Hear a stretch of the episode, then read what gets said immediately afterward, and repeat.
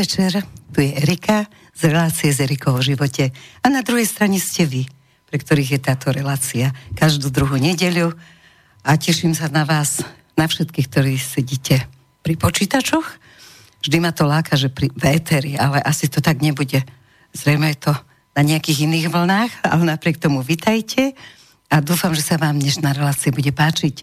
Momentálne dni sú poznamenané špinou, chaosom z predvolebného hnoja, skočné riady. Mnoho ľudí mi píše, že sú z toho absolútne na prášky.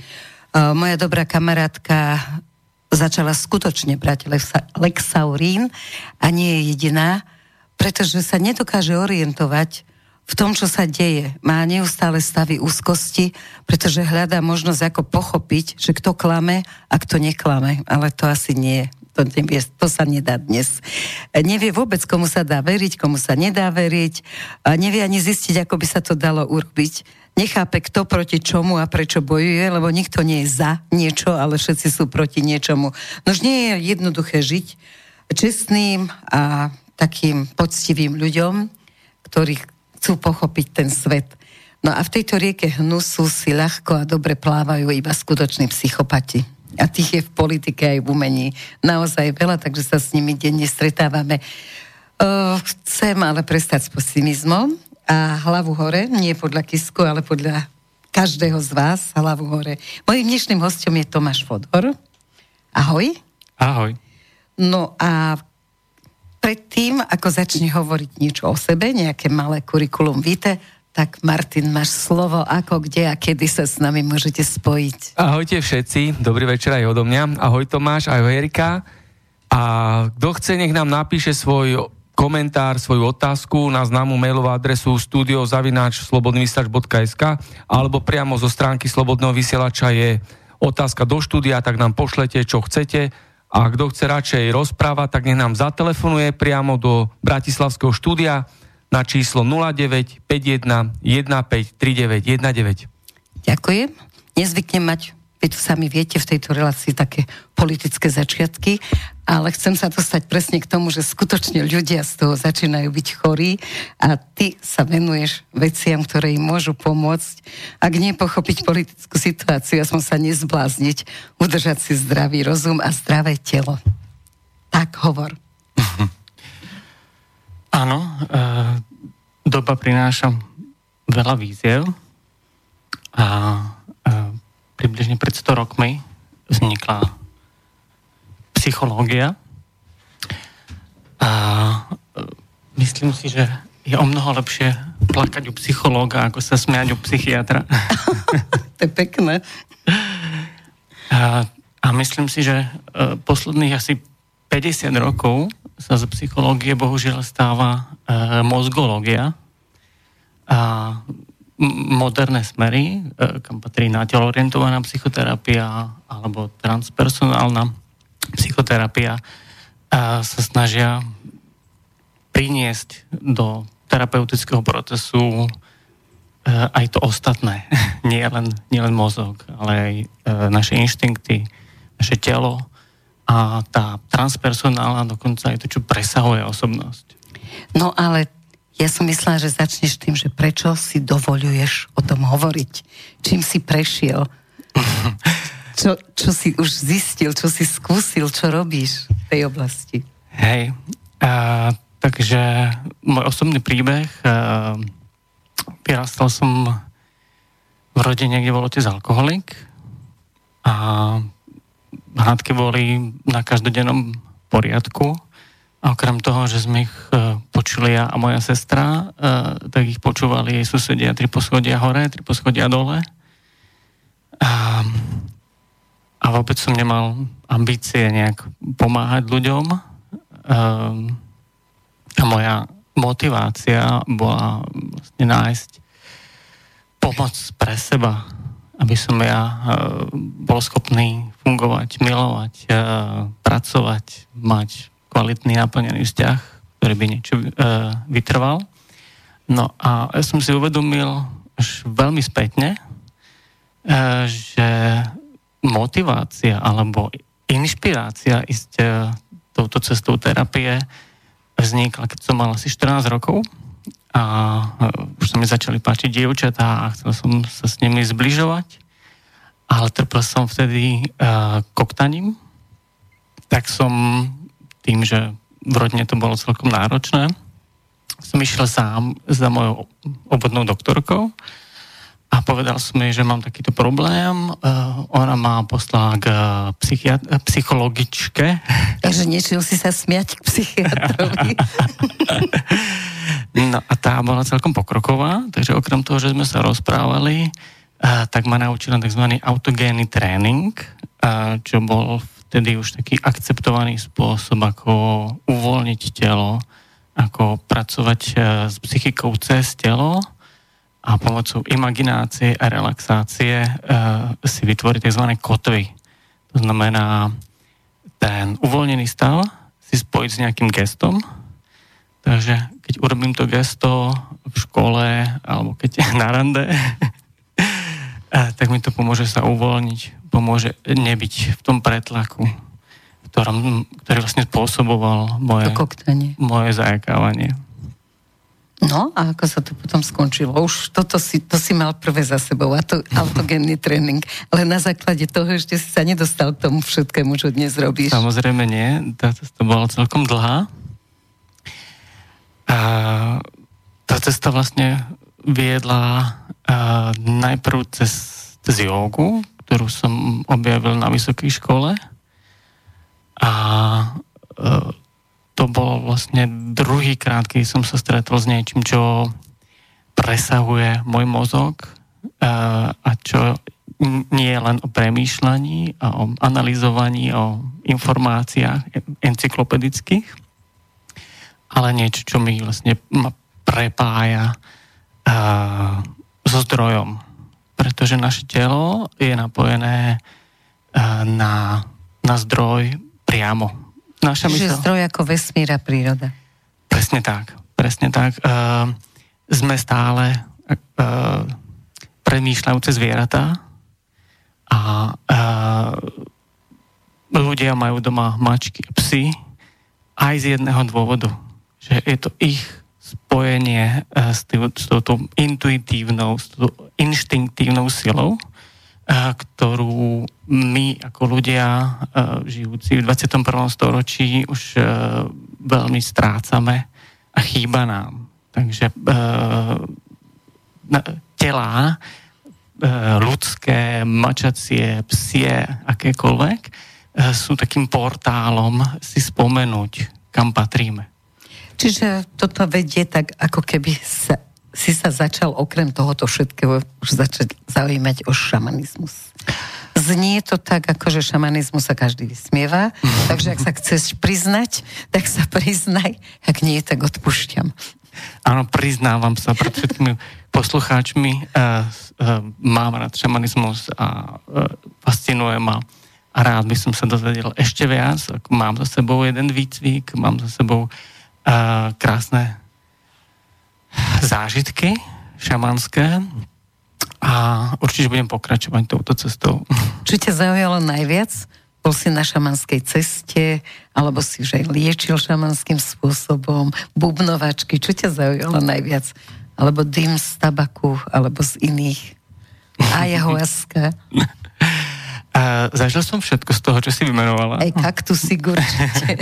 Kaktus teda nie.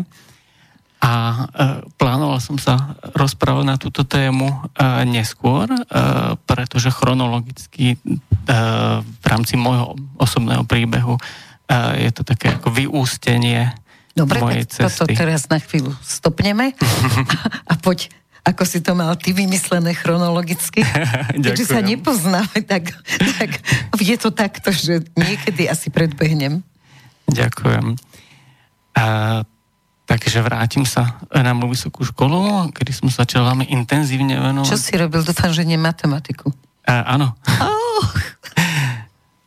robil som uh, informačné te- technológie a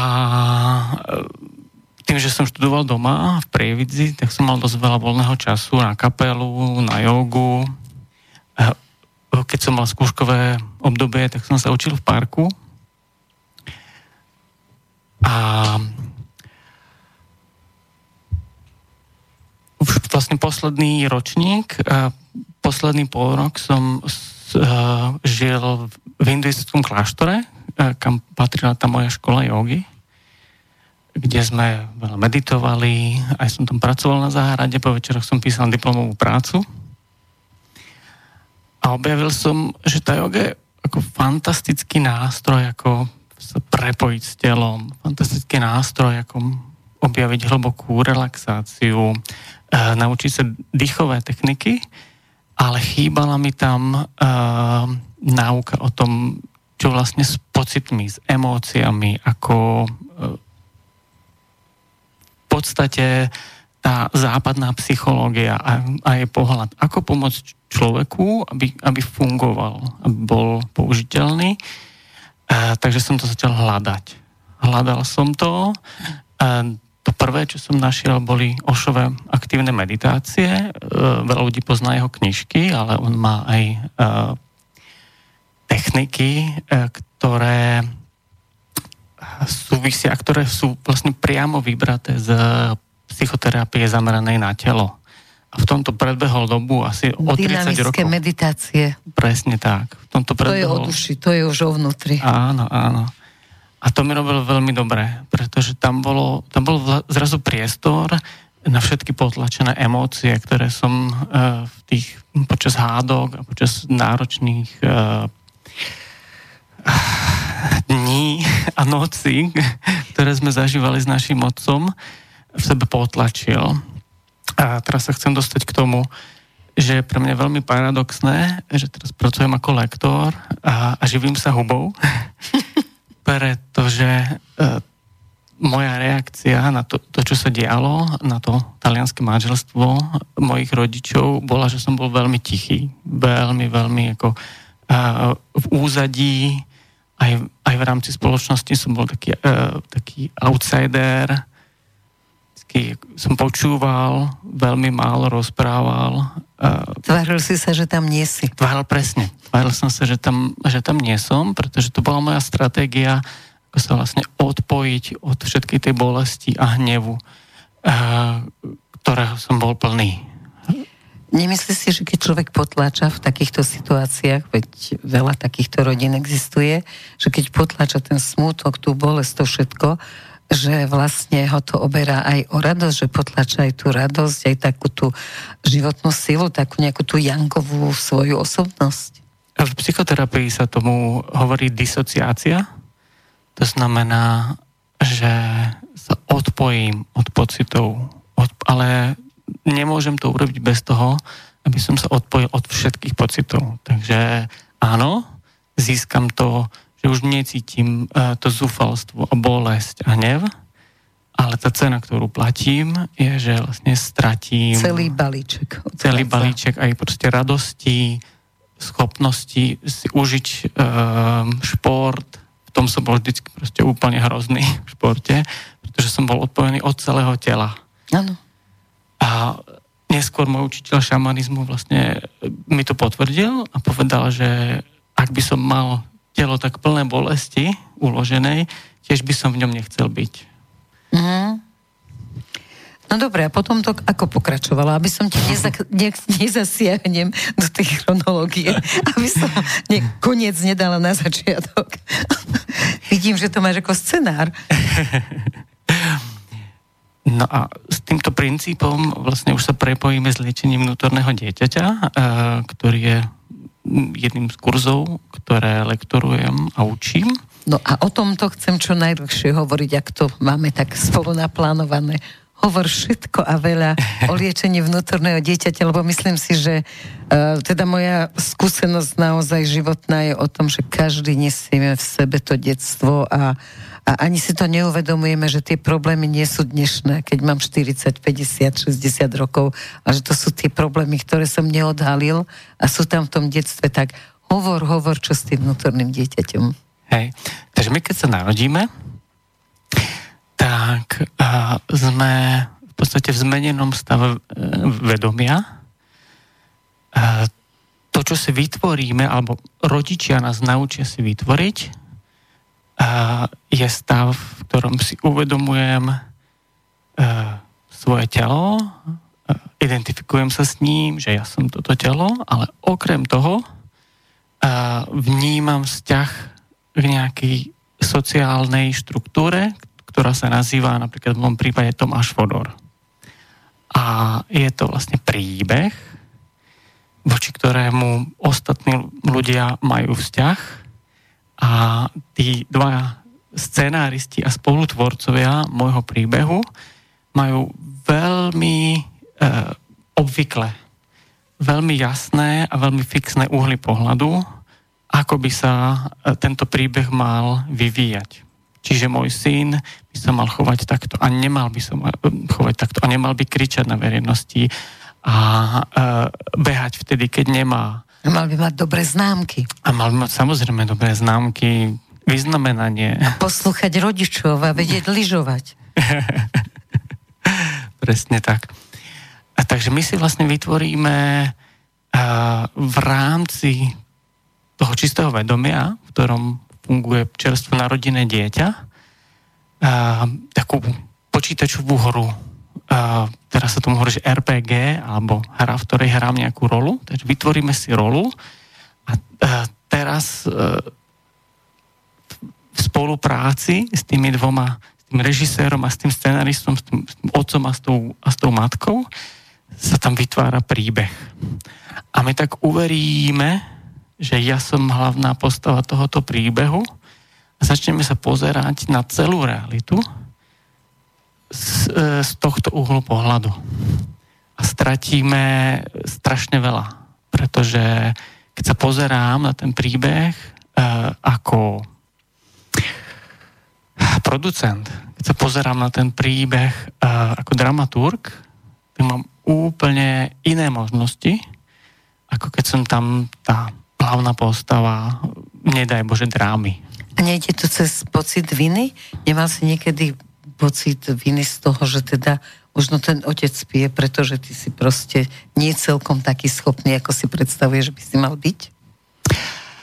Je to veľmi komplikované. Ja som e, zistil v rámci svojej terapie zase o mnoho, mnoho rokov neskôr, že som sa e, identifikoval s mojou mamou hmm. a vnímal som ju ako toho aniela, ako všetko dobré, čo existuje na svete, že ona to stelesňovala a otec bol taký ten archetypálny diabol. A ja som obviňoval sám seba za to, že kvôli mne ho nemohla opustiť. Pretože dosť skoro ja som sa narodil, ona už v tehotenstve zistila, že to úplne neklape, ale rozhodla sa zostať ešte 40 rokov. 40 rokov? Ešte stále si myslíš, že je aniel, alebo že krídla má, pretože je hus. Nechcem uraziť tvoju mamičku. Ale ako, myslíš si to stále, že je aniel, že toto je cesta, že toto je riešenie a že tebe to pomohlo v niečom? So znalosťami a skúsenostiami, ktoré mám teraz, a som presvedčený, že pre môj osobný rozvoj by ten rozvod e, e, bol veľkým vyslobodením. Aj mami, aj teba. Aj mňa. Aj sestry. Aj je. Obidvoch detí.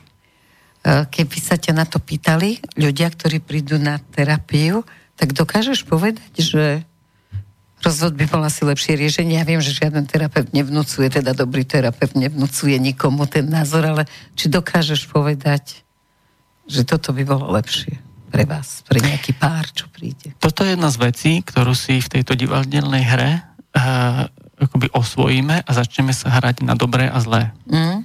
Takže neexistuje v tomto svete terapie a v svete uh, skutočného nášho pravého ja uh, nie je dobré a zlé. Dobré a zlé je presne uh, rodinne, kultúrne, sociálne podmienený uh, súd, ktorý je subjektívny a ktorý je dočasný.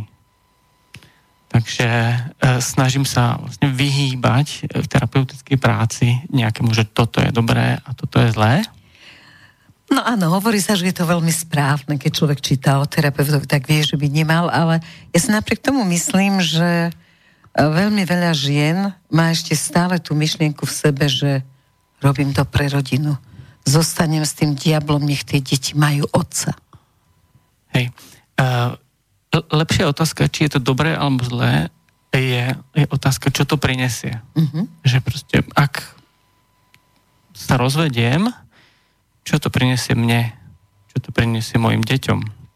Ak sa nerozvediem, čo to prinesie mne, čo to prinesie mojim deťom, čo to prinesie aj tomu mužovi. Takže uh, je dobré um, nebyť zviazaný týmito kategóriami mysle, pretože to je jeden z, jedna z vecí, proti ktorej neustále a neustále bojujem vo svojej práci. Že, že Čiže máme, tá analýza? Máme jasnú predstavu, že toto je dobré a takto sa to má robiť. A úplne extrémnym prípadom uh, je napríklad Korán. Nechcem teraz nejak kontroverzne témy otvárať. Pokojne. Uh, ale to, čo sa píše o vzťahu medzi mužom a ženou v Koráne, je niečo, čo bolo možno to najlepšie uh, pred 2500 rokmi, ale neverím tomu, že teraz je to ten najaktuálnejší a um, najprínosnejší spôsob, ako vytvárať uh, vzťah medzi pohľaviami. Čiže doba sa zmenila a mali by sme my sa nejakým spôsobom naladiť na tú novú vibráciu. No to je ešte ťažšie, to ešte viac domýli tie hlavy. Áno. A z tohto hľadiska je veľmi nebezpečné to dobré a zlé, ešte keď je proste vytesané do nejakej kamenej tabulky, pretože potom si myslíme, a super, tak teraz máme ten návod a stačí podľa neho žiť a všetko bude fungovať perfektne. Dobre, ale potom nie je cestou uh, k takému tomu prispôsobeniu sa doby, že spoznáme sami seba, že sa viacej budeme zaoberať sebou, ako rozvojom svojej osobnosti, nemyslím sebou ako egom, či mám dostatok konzumu a či mám na nové auto, ale myslela som vyslovene že spoznávať samého seba a potom sa nám možno ľahšie rozhoduje alebo precíti, že či teda teraz to zúžim už len na to, že či odísť od toho muža alebo zostať, lebo už mám upevneného seba. Ty s týmto pracuješ. A prečo tak málo ľudí rozmýšľa o tom, že ako vnútorne sám seba meniť a nie, že dám si nový preliv, teraz je fialový v móde a potom proste akože chcú sa meniť, ale chcú sa meniť zvonka. Rozumiem. A keď si myslím, že všetko, čo existuje, je len uh, tá hra a tá hlavná postava a neexistuje nič mimo tej scény, na ktorej sa to deje, tak je prirodzené, že akákoľvek zmena, e, tak ju očakávam a tvorím na tých doskách. Pretože vlastne netuším, že mimo to pódium ešte existuje nejaký ďalší svet. No ja som začala s tým, že ľudia naozaj sú v panike a v úzkosti. Jednoducho niektorí ľudia nevedia zniesť, keď ich učia, že len čestní musia byť ľudia. Ten, kto je hore a je politik a nebude aj, ja neviem, prezident, tak to musí byť čestný človek a zrazu vidia tie klamstva, nevedia sa s tým nejako vyrovnať, tak môže im pomôcť to, že začnú vnútorne oni silnieť, aby proste pochopili, že svet je taký, aký je? Verím tomu, že človek, eh, ktorý je napojený na to vedomie, v ktorom je dieťa, keď sa narodí, um, ktoré je paradoxne širšie než to, v ktorom uh, žije priemerný uh, Európan v 21. storočí, tak je napojený na, opäť teraz budeme rozprávať o tých zdrojoch, na uh, také informácie, také energie, že už nepotrebuje uh, na to, aby sa k nemu, aby, aby mal nejakú rodičovskú postavu nad sebou toho šéfa, politika, niekoho vlastne, kto je kto za mňa rozhodne, kto, kto má... Niekedy to berú ľudia ako istotu, že je tam tá istota, že tam niekto je. Kto má vyštudované právo, alebo e, kto je kňazom a teda proste má ten certifikát o tom, že vie komunikovať priamo so zdrojom. Mm, no dobre. Vieme komunikovať všetci priamo so zdrojom a je to jedna z vecí, ktoré aj ty robíš vo svojej praxi, alebo keby si opísal všetky veci, ktoré robíš v praxi, lebo to vnútorné dieťa sme veľmi nerozobrali. Ja by som to možno ťa požiadala. My sa k nemu ešte vrátime. Áno, aby si to aj na nejakom príklade, proste vyslovene na nejakom, na zdravie Martin, na nejakom konkrétnom príklady, keby si to proste povedal, že akým spôsobom, ja viem, že tých spôsobov je veľa, ale jedna z možností, ako sa pohrať sám doma s tým vnútorným dieťaťom, alebo ako ho pochopiť, alebo aspoň ako objaviť, že ho mám. Hej. Vnútorné dieťa sú vlastne moje vlastné impulzy, ktoré často považujem za iracionálne. A moment, kedy m, väčšina ľudí sa stretne so svojím vnútorným dieťaťom, je, sú presne rozchody a rozvody tam, tam sa stretávame s tým našim tzv. zraneným vnútorným dieťaťom. A každý rozvod a rozchod nám pripadá občas ako koniec sveta, ako veľká tragédia a nespravodlivosť a hľadáme milión dôvodov, prečo ten, kto nás zradil, opustil, prečo je to sviniar. Ale z terapeutického hľadiska je to príležitosť dať pozornosť tej tomu opustenému kojencovi v nás. Pretože spôsob, akým vychovávame deti a rodíme deti, uh, sme rodili v 20. storočí, aj teraz v 21. Uh, dáva veľký priestor na vznik rôznych kojeneckých zranení a takých negatívnych asociácií, ktoré napríklad deti uh, vychovávané v prírodných národoch nemajú. Povedz nejaký príklad existuje krásna knižka od uh, Jean Lidlofovej, Koncept Continua, ktorá asi 15 rokov žila s juhoamerickým kmeňom a popisuje, ako oni vychovávajú svoje deti.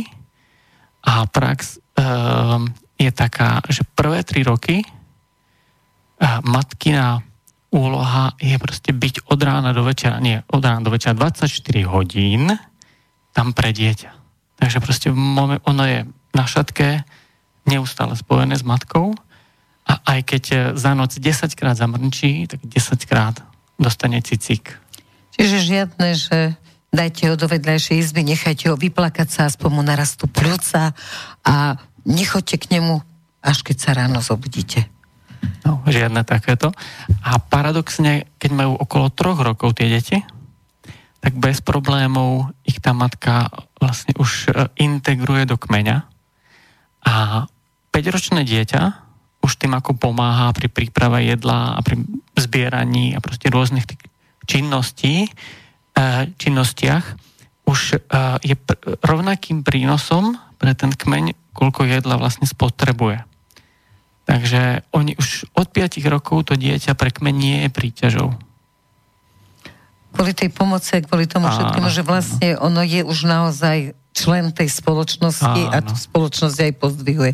No ale to je zaujímavé, lenže teraz my poďme k nášmu vnútornému dieťaťu a daj nejaký príklad na to, že ako zistím, že vôbec teda to vnútorné dieťa, tá mama, že by som si ho chcela preliečiť. Lebo mm-hmm. Nie je to také jednoduché. Takže to dieťa príde a je v totálnej otvorenosti, v totálnom očakávaní. A musíme zahrnúť aj obdobie prenatálu, ktoré je... Je dieťa v brúšku? Áno, áno, presne. Ktoré je takou veľmi kontroverznou témou. Že niekedy sa hovorí, že sme sami sebou až, až v narodení. Regresná terapia a práca s, s prenatálom potvrdzuje, že máme svoje vedomie, svoje individuálne vedomie a zažívame uh, to, či sa rodičia hádajú, a či je mamička uh, v harmónii, dokonca kamarát sa dostal k spomienke, ako trpel, keď si mama dala štiplavú polievku. Vlastne dostalo sa to k nemu cez krv a mu sa to veľmi nepáčilo. A teraz to máme také, že väčšina ľudí ti už ukazuje v telefóne samozrejme, že to je môj syn v bruchu, pozri na ňo, pozri. A jaký nos má, nos má po mne. Ale nenapadne im naviazať kontakt. Ja som teda nahovorila kamaráta, ktorého manželka teraz čaká babetko a aby skúsil, lebo má taký ten dar, že aby skúsil nadviazať kontakt. A to dieťatko mu hovorilo nejaké veci, akože podľa neho direktívne, akože ja si želám, aby si bol s mamou v harmonii a nie, aby si ju stále kontroloval. A jednoducho ja budem hrozne plakať celý čas, keď sa narodím, keď ty nebudeš dávať lásku mame, ja nepotrebujem mať najkrajšiu detskú izbu ani najlepšiu detskú postielku. A toto išlo toho dieťaťa. A odpoveď toho otca bola, tak to je drzosť. Tak hádam si, nemyslí to decko, že menej dospelému chlapovi bude rozkazovať. Tak toto, toto je už potom, už teraz sa začína liečenie, ktoré bude to dieťa potrebovať. Takže ako to robíš konkrétne? Prídu ľudia, ja neviem, idem napríklad, prídem k tebe a poviem, ja mám pocit, že proste nejako to moje vnútorné dieťatko je smutné, moji rodičia sa rozviedli a ja mám stále pocit, že mne ten otec celý život chýbal, aj keď mi teda tá mama hovorila, že bol to ničomník a chvala Bohu, že sme ho nevideli. Čo potom ďalej? Hej, uh, v, tomto momente je úplne úžasné uh, začať používať uh, techniky transpersonálnej psychoterapie. Iným slovom šamanizmu iným, iným spôsobom šamanizmu, pretože veľa z toho, čo popisuješ, už sú vlastne následky následkov. My, už je to teraz aj normálne vedecky e, dokázané, že v rámci prvých troch rokov my si vytvoríme um, pohľady na svet, my si vytvoríme vzorce, my si vytvoríme scenáre, ktoré sa stanú, stanú vlastne uh, tou, tým scénárom, podľa ktorého rozpráva repliky, ale nielenže rozpráva, ale aj myslí tá hlavná postava, ktorú sa staneme. A potom tie scenáre už iba opakujeme. Takže keď si vytvorím uh, scenár, najprv ma milujú, ale keď urobím jednu chybu, tak ma opustia, tak si ho zopakujem v škôlke, zopakujem si ho v kolektíve na základnej, zopakujem si ho uh, manželstve. manželstve a tak ďalej a tak ďalej. A úžasná vec uh, je, že ja sa môžem vrátiť do tej prvej udalosti, kedy sa to prvýkrát stalo, možno ešte prenatále, mm-hmm. kedy som zažil ten pocit, že aha, tak teraz, teraz tam nie je žiadna láska. Alebo uh, muži sú svine a podobne. A prinesiem tam všetku tú múdrosť, uh, ktorú mám teraz už vlastne teraz mám úplne iné zdroje. Teraz mám veľa skúseností. Zažil som veľké napojenie na prírodu, na vesmír. Viem realitu, ako to funguje medzi e, mužom a ženou. A túto múdrosť, toto dospelé vedomie prinesiem do tej situácie a tým vlastne prepíšem uh, Ako keby si to vymazal? Tú, tú samotnú situáciu a miesto toho tam vložím novú informáciu, tú informáciu celku. Že tá, hej. že tá pôvodná informácia uh, bola uh, muži sú nezodpovední, alebo muži, muži tu vôbec nie sú, alebo urobím jednu chybu a okamžite stratím lásku. Takže my vlastne prepíšeme tú informáciu uh, väčšou pravdou. Pretože keď to zoberieme z toho uh, celku, alebo z hľadiska celého vesmíra, uh, je to momentálny pocit, že ma tu nikto nemiluje. Je to momentálny pocit, že tá matka tu pre mňa nie je je celá generácia takto zranených detí, ktorí, ktorí sa narodili alebo vyrastali počas druhej svetovej vojny, počas, počas akejkoľvek vojny, ktoré si myslia o sebe, že nie sú dosť dobré, alebo že s nimi je niečo v neporiadku, pretože mamička není zo mňa šťastná. Keď ma vidí, tak sa neteší a, a stále plače a stále je nešťastná a, to dieťa nemá dostatok informácií, aby chápalo, že mamička ma miluje, mamička je tu pre mňa, ale to, čo sa deje naokolo, je tak šialené, že proste nemôže sa usmievať, nemôže byť šťastná, že ma vidí. No toto už chce, aby to sadlo do tých srdiečok aj do tých hlav. Nejakú peknú pesničku.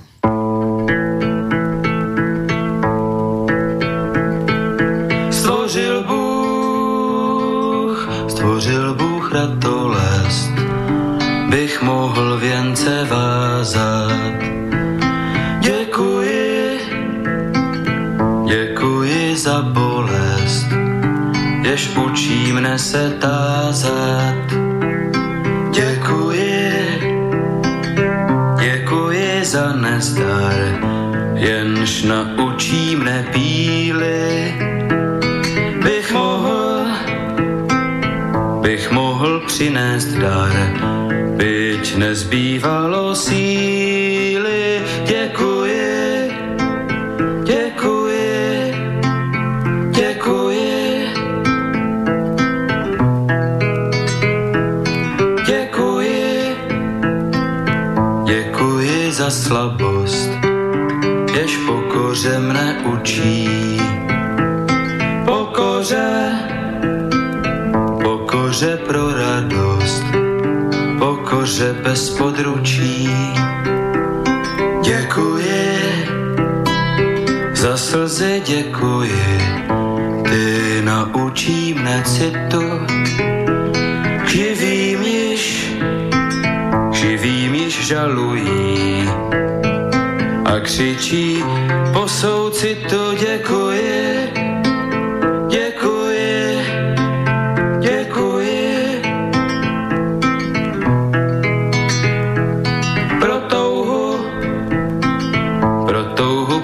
kráse, děkuji za ošklivost, za to, že, za to, že utká se. Láska a nevraživost, pro sladkost, pro sladkost usnutí. Děkuji za únavu, děkuji za ohně vzplanutí. I za šumění splavu děkuji, děkuji, děkuji. Děkuji, děkuji za žízeň, jež slabost prozradila. Děkuji, děkuji za trýzeň, jež zdokonalý díla. Za to, že, za to, že miluji, byť strach mi srdce svíral.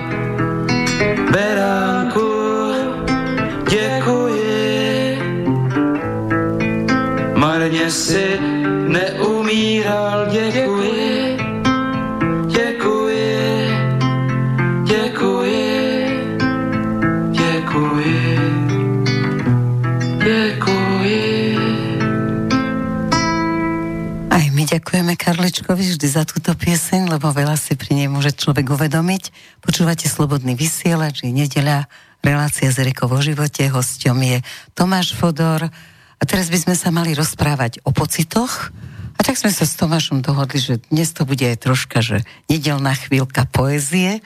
On si doniesol nejaké knižočky a ja mám nejakú v hlave, takže aj keď to nebude ako od pána Chudíka, tak predsa sa pokúsim.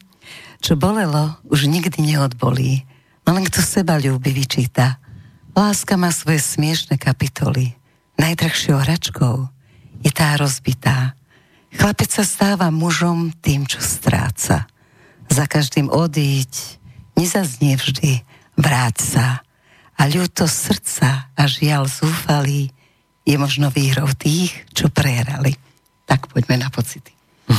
Krásne, ďakujem. Tak, keď sa pozrieme na slovo emócia, tak jeho koreňom je latinské slovo motio, čo znamená pohyb. A toto je vlastne pohľad východu, či kongu, čínskych, indických náuk na emócie. Sú to vlastne nejaké pohyby, vnútorné pohyby. A nebudem teraz rozoberať prečo a akým spôsobom, ale všetci dobre vieme, e, ako sa naša spoločnosť e, stavia k ľuďom, ktorí úplne nahlas a bez cenzúry svoje, svoje pocity dávajú najavo. Vidíme to už pri výchove detí. Je... Chlapi neplačú. Napríklad. Áno. A dievčatá sa usmievajú a sú, a sú vždycky po ruke a sú tie, sú tie slušné a čakajú. Pomáhajú chlap. Pomáhajú a čakajú na ten impuls. A keď sú tieto sily prítomné, tak veľa detí je postavených pred, pred rozhodnutie že budem, buď budem nasledovať tie svoje vnútorné pohyby, emócií, dá sa povedať, môžeme to nazvať tú vnútornú autoritu, e, ktorá sa väčšinou prebudza počas e, prvej puberty, ktorú psychológovia umiestňujú do tých dvoch, dva, dva a pol rokov. Alebo teda sa podvolím tomu buď silnejšiemu alebo slabšiemu tlaku mojich vychovávateľov a začnem predstierať. A tam často býva koreň depresí, uh, koreň chronických únav, uh, koreň nemožnosti vytvoriť skutočný vzťah pretože to, čo bolo vtedy rozpojené, sa už potom veľmi, veľmi ťažko odpája. Takže ja keď potlačím a vlastne e, utečiem pred mojimi vlastnými pohybmi, emócií, pred mojimi vlastnými, pred mojim vlastným vedením a, a zavrem to sebe, zamknem, potom nie každému sa to podarí odomknúť a aj o tomto uh, sú naše kursy liečenia vnútorného dieťaťa. Dobre, ale dnes sa začali vymýšľať analyticky, že je rozdiel medzi emóciami a pocitmi. Ako to ty vnímaš? Sú na to rôzne pohľady. A, Ten tvoj. A ja to, ja to vnímam tak, že pocit je mm, okamžitý a z tohto hľadiska pravdivý. Napríklad môžem mať pocit, a, že obed, ktorý mi navrhla partnerka, je presolený. A že prečo nedávala pozor. Takže to, to je ten akoby momentálne malé nahnevanie na, na partnerku, e, že presolila obed. No ako to pôjde na emóciu, ten pocit? A emócia uh, je uh, väčšinou definovaná ako niečo spojené s minulosťou. Takže keď mám v sebe veľa potlačovaného hnevu, napríklad e, na môjho otca v mojom prípade, e, a potláčam ten hnev na každodennom poriadku, tento malý pocit môže zarezonovať e, vlastne s tou energiou uloženou v mojom tele so všetkým tým hnevom a potlačenou agresivitou a miesto, aby som jej normálne kľudne povedal, že je to presolené, tak vlastne zvýšim hlas alebo úplne extrémne proste začnem sa hádať s, s ňou kvôli... Bo vyhodím tanier z okna. Tom, vyhodím tanier z okna, presne tak. Takže naše, naše emócie veľmi často uh, sú uh, pohyby našej energie alebo našej vnútornej autority, e, ktoré sme potlačili po rozchode, e, potlačili počas prvej puberty, potlačili počas druhej puberty, potlačili, keď sa rozviedli e, moji rodičia, potlačili po nejakej autonehode, kde už vlastne odbáčame na prácu s traumou. A oni sú u nás uložené a je také krásne príslovie, že nebojím sa tých hlučných cholerikov. Ale keď tomu flegmatikovi prasknú nervy, tak Zabíja. Vtedy, mám fakt strach. No a to je prečo? Tak, tak silne sa proste tá flegma to úplne potlačila, čiže ten pocit sa tam nehýbe, teda vlastne tá emócia stagnuje a ona potom ako keby vybuchla. Áno, pretože uh, každé telo je energetický systém tá, to potlačené, ten potlačený hnev alebo aj smútok, akákoľvek energia, ktorá e, v zvieracom svete ide okamžite von, takže keď, keď si v, v mojom teritóriu, tak nerobím. Oznámim ti úplne jasne. Hej, hej. A my socializáciu sme sa naučili presne v sebe to uh, potláčať, ukladať a kopiť u niektorých ľudí, ja teda musím povedať aj u seba, mal som také obdobie v živote, kedy to bol taký neuveriteľne natlakovaný kotol a ja som nemal žiadnu kontrolu, kedy vybuchne a čo bolo ešte horšie, A tým, že som to cítil, tak som mal obrovský strach, že... Čo urobíš? Čo urobím, že čo ja viem, dám, dám facku šéfovi, uh, urobím niečo, čo môže ohroziť moju prácu, moje vzťahy, moje zdravie. Uh, občas to klienti popisujú, že majú proste pocit, že keď pustia ten hnev alebo akúkoľvek inú emóciu, ako by spustili Armagedon. Vrátim sa k tomu šamanizmu, aj keď teda potom uh-huh. si ho ty znova vyťahneš z toho nášho balíčka. Ale a môže k tomu pomôcť práve také tie rôzne šamanské techniky, ako je bubnovanie silné, nemyslím teraz ten uh, krásny akože bubnovací systém, ale také tie normálne na tak, ako keby tympány a takéto skákanie, vyplazovanie tých jazykov, ako robia uh, tieto ako národy, keď potrebujú vypustiť tú paru, alebo treba z ja som to v tábore letnom učila, že si chytia dve flaše prázdne, búchajú to o seba a môže to pomôcť, alebo ako je to len tak, že no čo? Tu sa dostávame k psychoterapii zameranej na telo a toto je úplne klasický spôsob, ako bezpečným spôsobom prepojiť svet emócií a môj prejav. Takže ja keď dovolím môjmu telu aby nebolo konzervou, v ktorom uh, je moja... Alebo tým kotlom, uh, v ktorom všetky tie emócie, ktoré chcú ísť von, uh, sú uzavreté a zamknuté a vlastne dovolím mu, vlastne premením tú statickú energiu, ktorá tam je vo forme bloku, vo forme potlačenej energie, tak vlastne premením na uh, pohybovú. Takže presne veľa e, trasieme, tancujeme, e, dokonca to máme techniku e, mlátenie dubovou palicou do matracu.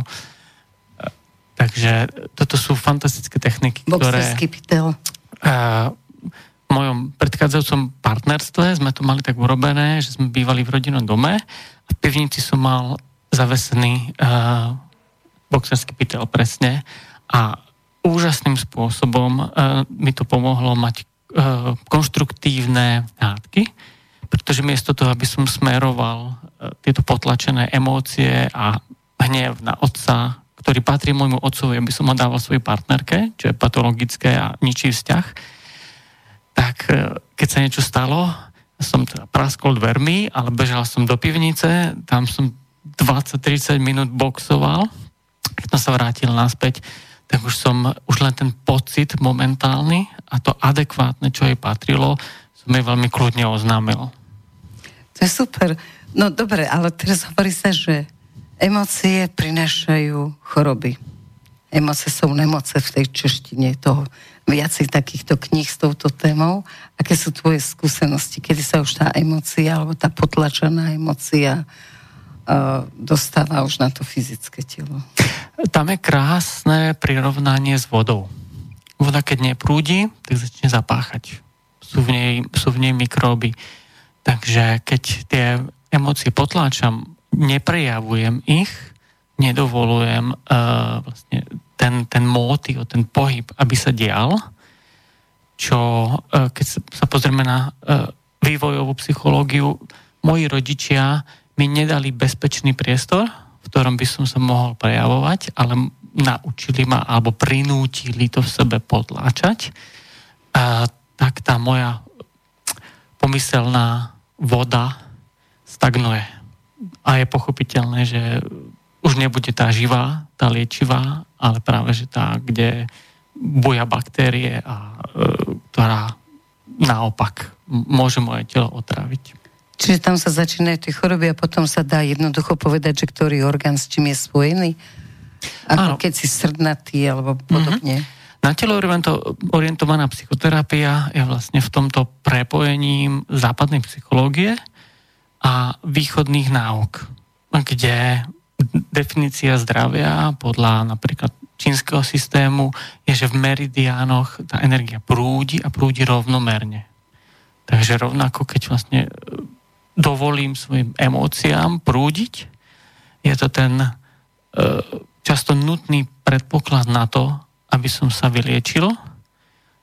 nevždy to stačí. Môže to byť komplexnejšie, ale v tomto sa tie, tieto dva systémy krásne uh, stretnú a súhlasia na, navzájom. Proste, to prúdi a prúdi rovnomerne, uh, tak vlastne nič tam nezastavuje, nič tam nebráni uh, v tom v tom zdraví. To znamená, ja vnímam človeka ako uh, taký most most medzi eh, tým hmotným a duchovným.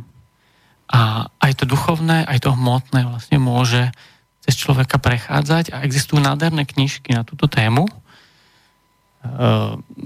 Rudiger Dálke, Miloslav Hrabica popisujú vlastne, eh, keď mám nejaký zdravotný problém, kde mám nezdravý postoj voči životu, voči sebe, voči mužom, voči ženám, voči niečomu v prírode, čo vlastne podľa neho vlastne dlhodobo, keď ho mám, tak moje múdre telo ako zrkadlo mi ukáže, aha, toto nechceš vidieť, tak ja ti to ukážem tak, aby si to musel vidieť. Áno, to je profesor Dalke a je k nám preložený v mnohých knihách veľmi, veľmi múdrych, ale toto je zase o tebe. Akože fajn, toto cítim, pozriem si ten dálke, to tam má aj podľa abecedy, že si tam nájdeš teda angína znamená, že, ale teraz, keď žijeme vo vzťahoch a hovoríme aj o vzťahoch, mm-hmm. Tak ja by som povedala, že veľmi závažná kniha, ktorú neviem prečo, keď sa pýtam ľudí, či sa s ňou stretli, tak vravia, že nie. To je Kurt Tepperwein, ktorý vlastne hovorí, o jednej knihe hovorím, on ich má veľa. Tá jedna kniha hovorí, že je mi z teba zle tak sa volá. A to znamená, lebo ľudia u nás, akože je úžasné, keď sa s partnerom nehádáš, keď proste ako všetko je v harmonii, vlastne držíte sa za ručičky a neviem čo. A vnútorne proste jeden ustúpil a takýto, ten, ten jeden, čo ustúpil, nakoniec vždy zomrie na rakovinu. Takže stretávaš sa aj s takýmito prípadmi a hovoríš to tým ľuďom, že e, netreba potláčať tie emócie. toto by, by som povedal ten prvý krok. A prvý krok je dovoliť si to cítiť a veľmi veľa ľudí potrebuje druhý krok, dovoliť si to prejaviť. Pretože na uh, určitej úrovni ja môžem zase analyticky priznať, áno, mám v sebe potlačený hnev. Ale pokiaľ to ten môj, tá inteligencia, to moje vedomie nezacíti, ako kričím, um, je to úplne iné. Keď, keď to vlastne ten môj pozorovateľ uvidí, že aha, on si to dovolil. On, on, on to prejavuje. A môže to byť vo veľmi bezpečnom terapeutickom priestore, uh, až toto spustí uh, liečivý proces. Povedal si môj pozorovateľ. tak to teraz rozober. Rozumiem, rozumiem. Teraz sa dostávame k takej celkom komplikovanej téme a, a to je, e, kto vlastne sa pozera našimi očami a kto počuje e, cez naše uši. My tomu hovoríme vedomie a patrím vlastne k tomu táboru ľudí, ktorí, ktorí berú, že ako vedomie s malým V, to moje osobné vedomie je skutočne závislé na mojom tele a, a na mojom mozgu, ale e, toto vedomie svojou kvalitou a mm, je takým pojítkom e, s niečím, čo najradšej nazývam mystérium. Môžeme to nazvať Boh, budisti tomu hovoria veľká mysel, veľmi často je to, je to nazývané pozorovateľ. A e, toto už je takým výsostným polom transpersonálnej psychoterapie, čiže je toto niečo, čo presahuje moju osobnosť a e, niektorí hovoria vyššie ja. Je to časť mňa, ktorá má múdrosť, ktorá je hĺbšia a bezprostrednejšia než všetky informácie e, z, z akademickej knižnice. Takže je to ani nie múdrosť. E, poznanie, pochopenie? Asi poznanie proste e, by bolo najlepšie slovo. A je to veľmi dôležité. A veľa techník, ktoré robíme, je založených len na tom, že klient robí to, čo bežne robí, ale je tam prítomný pozorovateľ, čo uh, prináša do celého procesu, napríklad rozprávanie o svojom detstve, nový prvok. Pretože keď uh, premýšľam o svojom detstve, tak sa na to pozerám z uhlu pohľadu svojej osobnosti. Ale v momente, keď tam niekto sedí, vôbec nereaguje, nepýta sa otázky, neposudzuje to, proste len tam sedí a počúva to.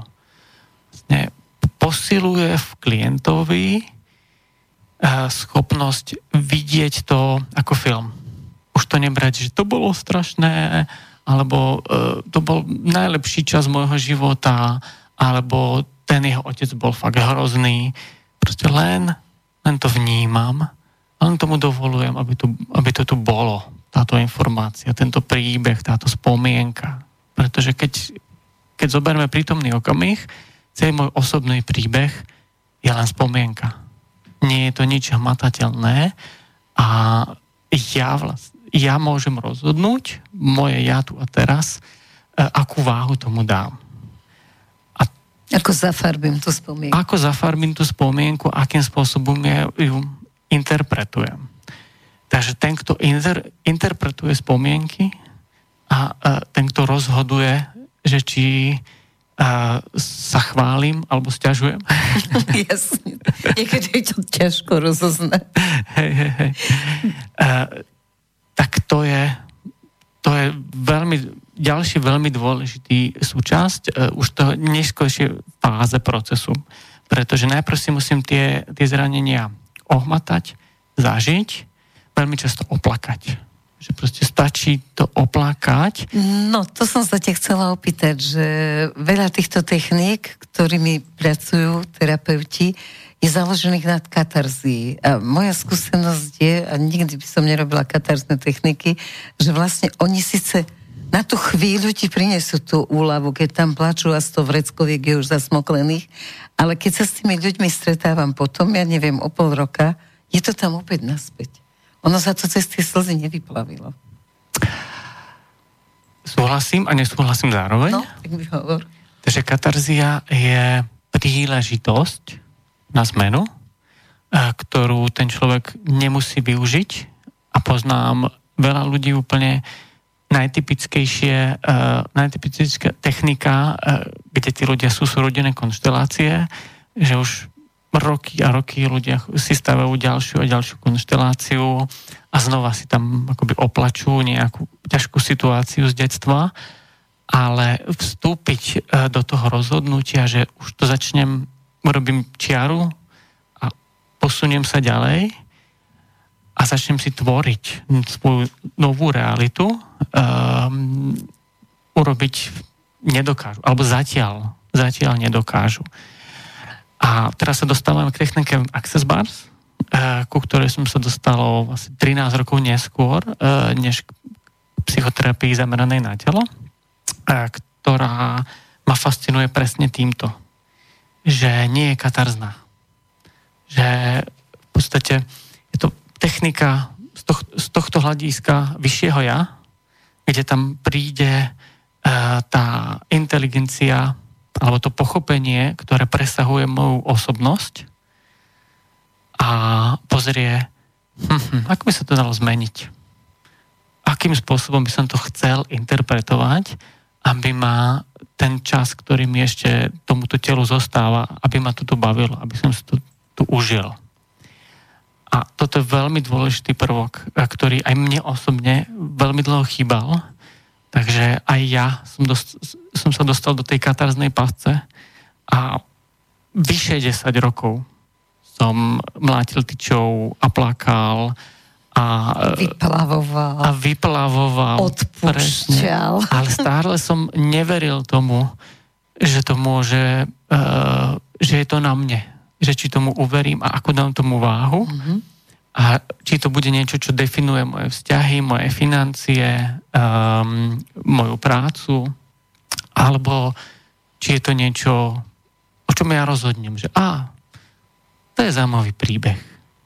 Koľko veľa ma naučil, ale čo to má so mnou teraz? Ako, je to niečo, čo ma obmedzuje, čo ma definuje, čo, čo mi už ako neumožní nikdy byť šťastným?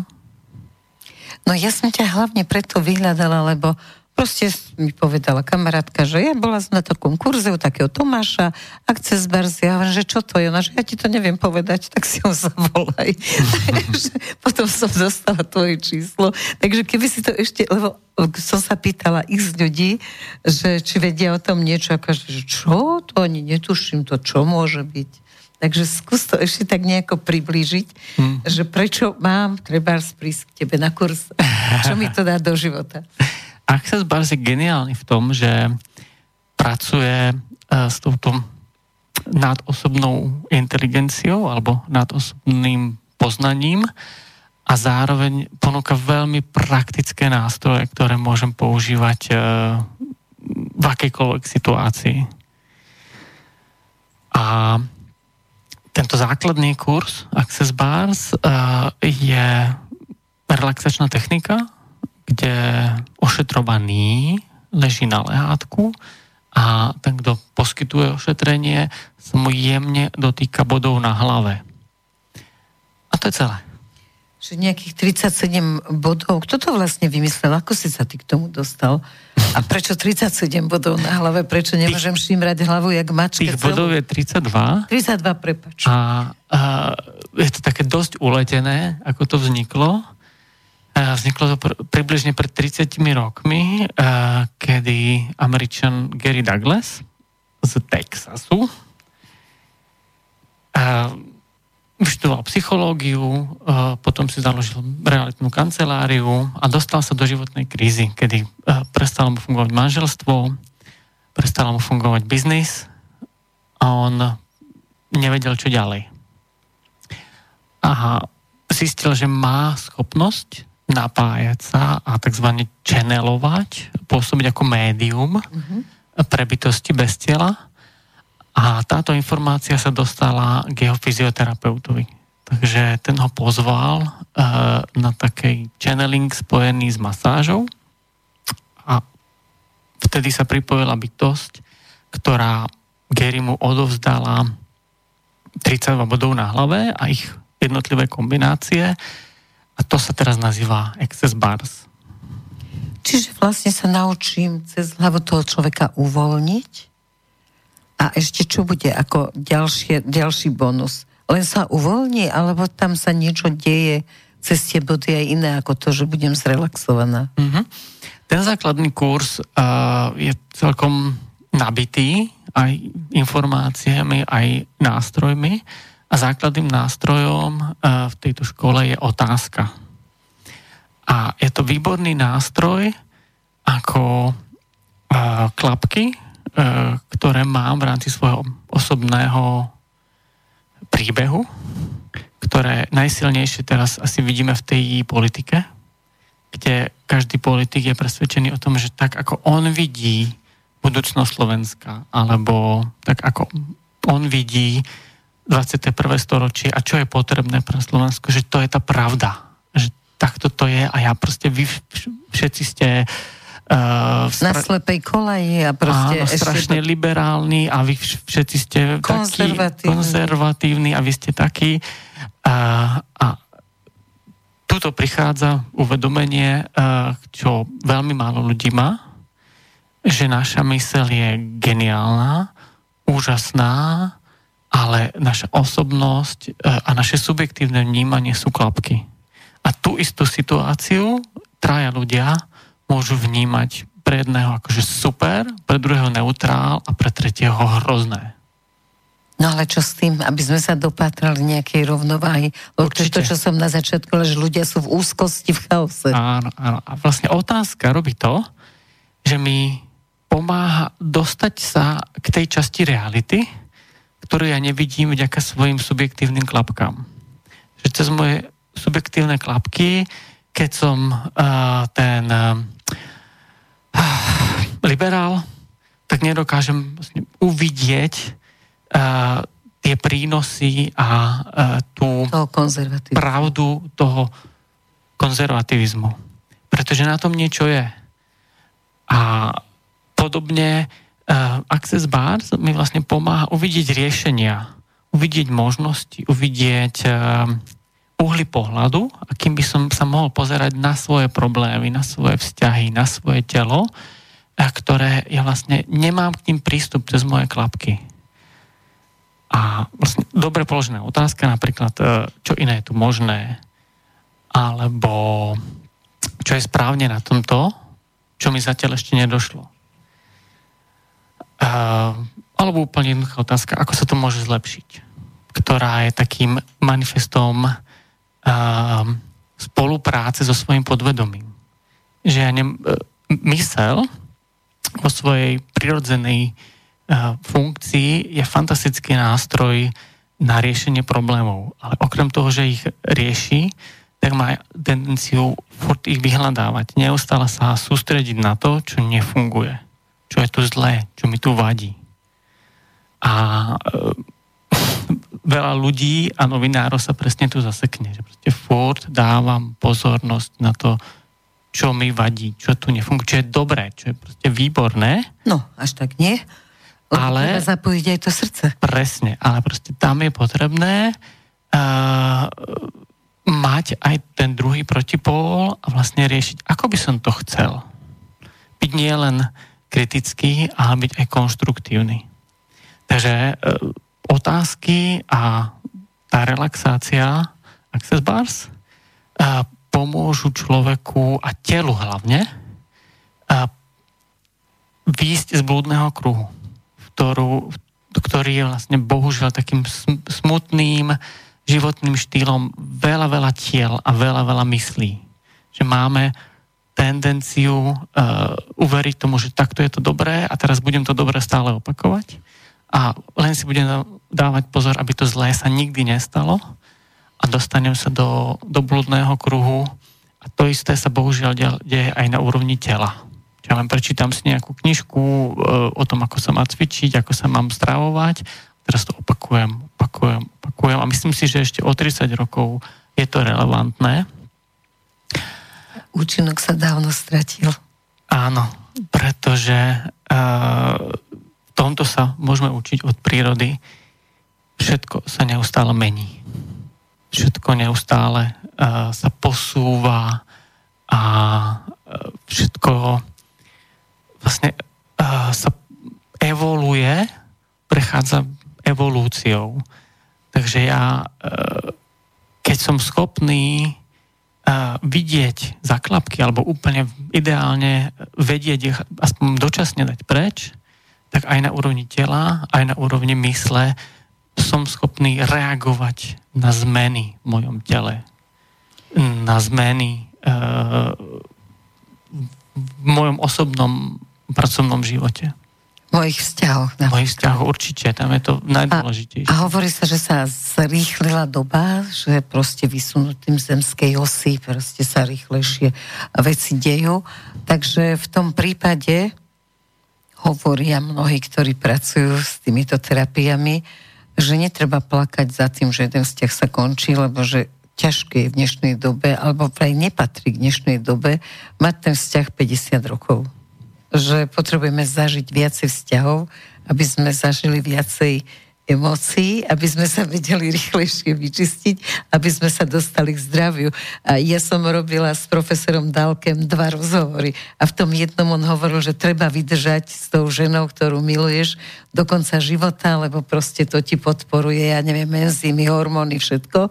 A stretli sme sa asi o 6 rokov a má novú ženu o x rokov mladšiu a je veľmi spokojný s tým a hovorí, že práve naopak, že sa mýlil a že skutočne treba, len treba si udržať aj s tým bývalým partnerom ten radostný a pozitívny vzťah. Akože dohodnúť sa, že dobre, už sme spolu 20 rokov, sorry, odchádzam a vrácať sa k tomu, že však príde niekedy na obed, veď tá nová manželka ťa má rada. Čo si o tomto myslíš? Že profesora Dálkeho obdivujem, pretože e, sa neidentifikuje s tým, čo hlása. Veľa takýchto akoby filozofov alebo učiteľov, a keď prerastú sami seba, tak sa dostanú do vnútorného konfliktu a zistia, že by museli poprieť to, čo učili pred rokom, pred desiatimi rokmi a nie každý má tú odvahu uh, vlastne zrútiť to, čo vybudoval a nasledovať tú uh, zákrutu rieky, kam ten život odbáča. Takže v tomto ho fakt obdivujem a som, som vďačný, že mne sa to podarilo tiež uh, nejakým spôsobom tú, tú zákrutu vybrať. Takže z jedného vzťahu si odišiel do druhého a obidva sú dobré, hej? Mám to tak vnímať. Hej, um, neúplne takto, skôr som to myslel na úrovni učenia, že som, že, že som bol zástanca uh, katarzí, bol som zástanca toho, že proste musí byť pri tom akoby veľa kriku a veľa slz a že vtedy sa to počíta. A veľa takého falošného smiechu zvykne byť aj také. To, presne, My sme také áno. kamarátky. Hej, hej, hej. že ono to tiež je také zle. A teraz sa učím a snažím sa to predávať ďalej, že často to úplne jemné, takmer neviditeľné, môže priniesť obrovskú transformáciu. No ty si hovoril o tých rodinných konšteláciách asi pred dvoma či tromi rokmi. Tu bol pán Hellinger, ktorý teda to vymyslel a boli tam z celej Európy a z celého teda sveta ľudia, ktorí pracujú tou jeho metodou. A boli neskutočne sklamaní, keď po troch dňoch povedal, že prepačte, všetko, čo je v knihách, ktoré čítate a podľa ktorých to robíte, je nezmysel. Neexistuje žiadne, mama, ty si veľká, ja som malý, padám na kolena, smrť, ty si najväčšia, ja som tu na len tak do počtu na tomto svete, vlastne som len taký rozbitý šalát. Tí ľudia boli nešťastní, že museli opustiť, alebo zrejme podľa mňa neopustili, ale nabádali ich, aby opustili. A čo bolo najzaujímavejšie, tak keď sa pýtali, že dobre, tak keď nie tieto veľkorepé reči a to teda, čo sme sa, sa naučili, a, tak on povedal, že všetko je v pohybe. To je to, čo si teraz povedal, že tých malilinkých, len náznakoch a že kto nevie čítať ten pohyb, takže nesmie robiť jeho metodou. Mm-hmm. Vidím, že si si knihu zobral, mm. tak poď. Pokračuje nedelná chvíľka poezie. Áno, takže tento vstup uh, by som rád zakončil básňou od slovenského básnika a maliara Roberta Bielika.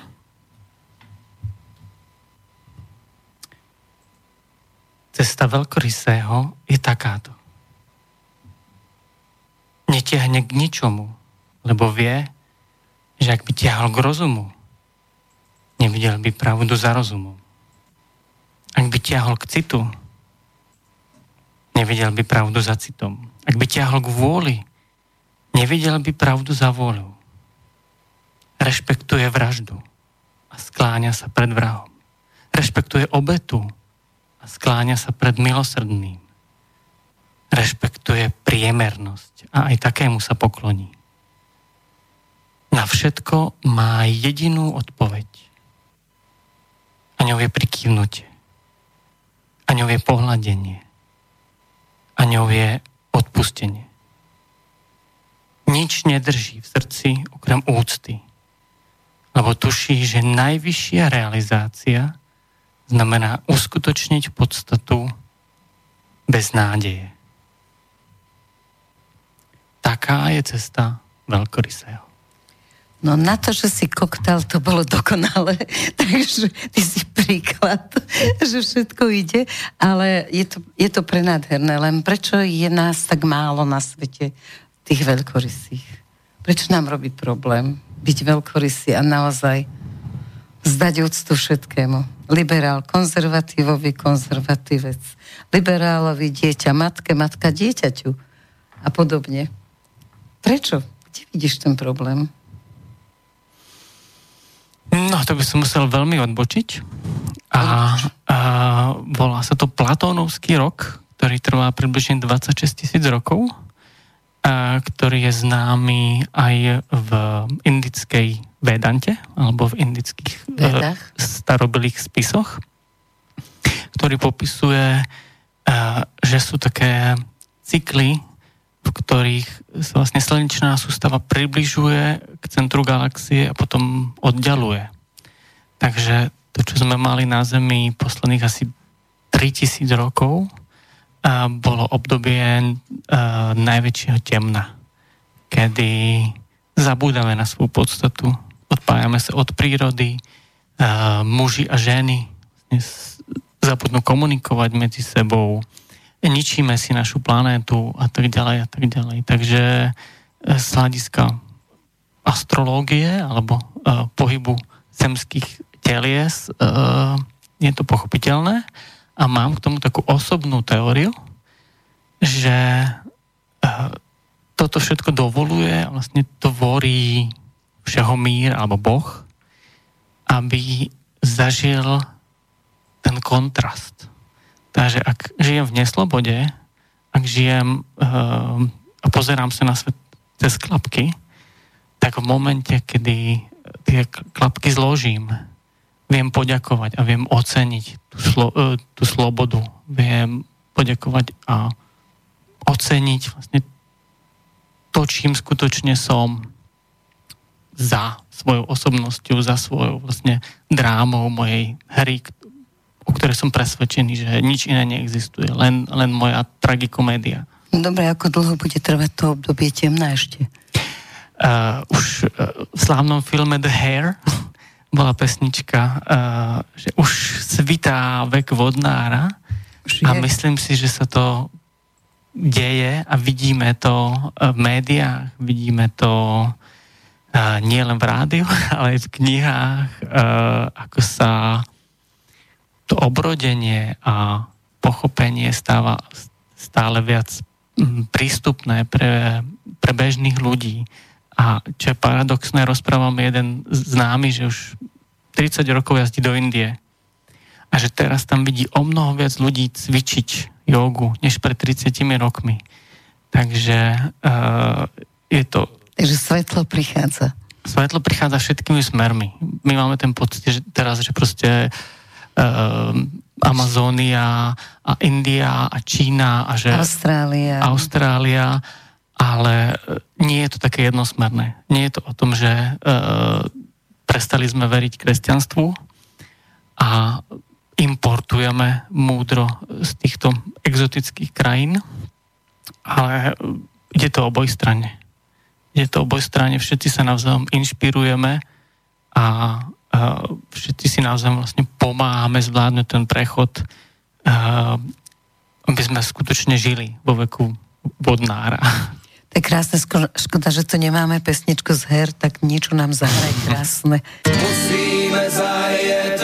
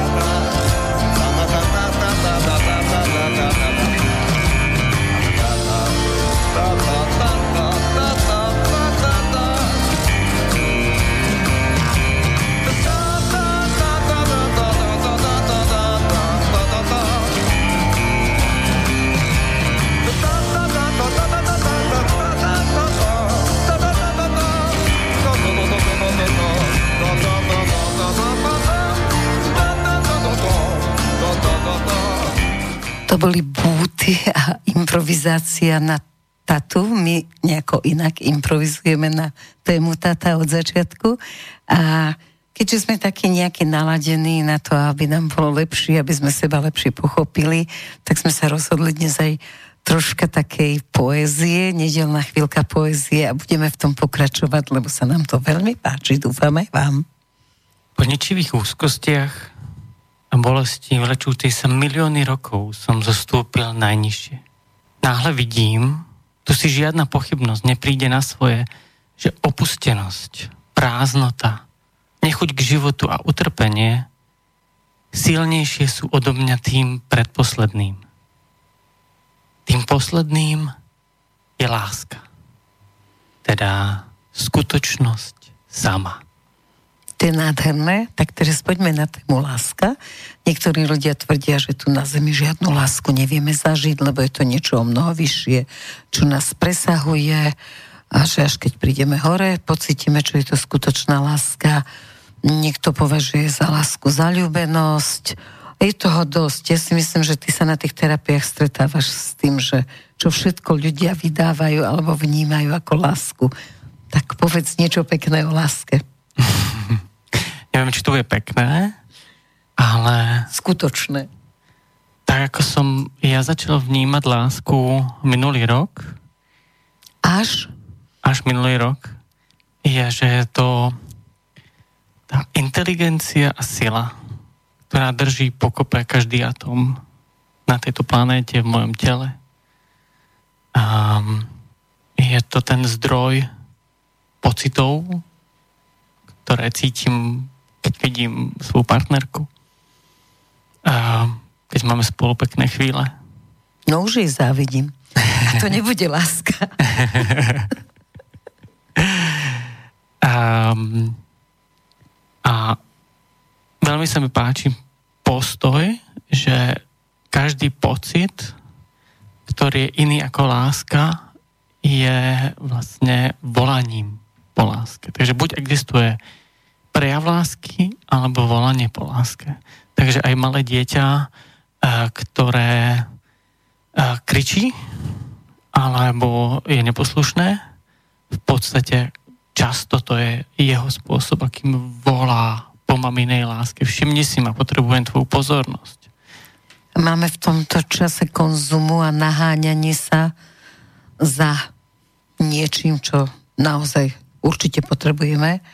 Máme čas na to vôbec počúvať tie deti a e, proste nielen deti. To môže byť sused, to môže byť kolega v práci, ktorý mi lezie na nervy a on vlastne len kričí po láske. Je na to čas, vieme to vnímať, máme na to nejaké antenky? Nerád kritizujem systém, nie som nejaký uh, konšpiračný teoretik, ale tak, ako je nastavený, tak uh, hlavne život v mestách dáva veľmi málo priestoru na to, aby sme sa zastavili a skutočne počúvali bytosti okolo seba. Uh, všímam si to, keď ľudia žijú bližšie k prírode, ako napríklad na dedinách, že ešte stále si to častejšie vedia urobiť čas a počúvať. A nie som jediný, existuje veľká skupina rodičov, pre ktorých predstava, že by ich dieťa vyrastalo a hlavne chodilo na základnú a na strednú školu v Petržálke je úplne desivá.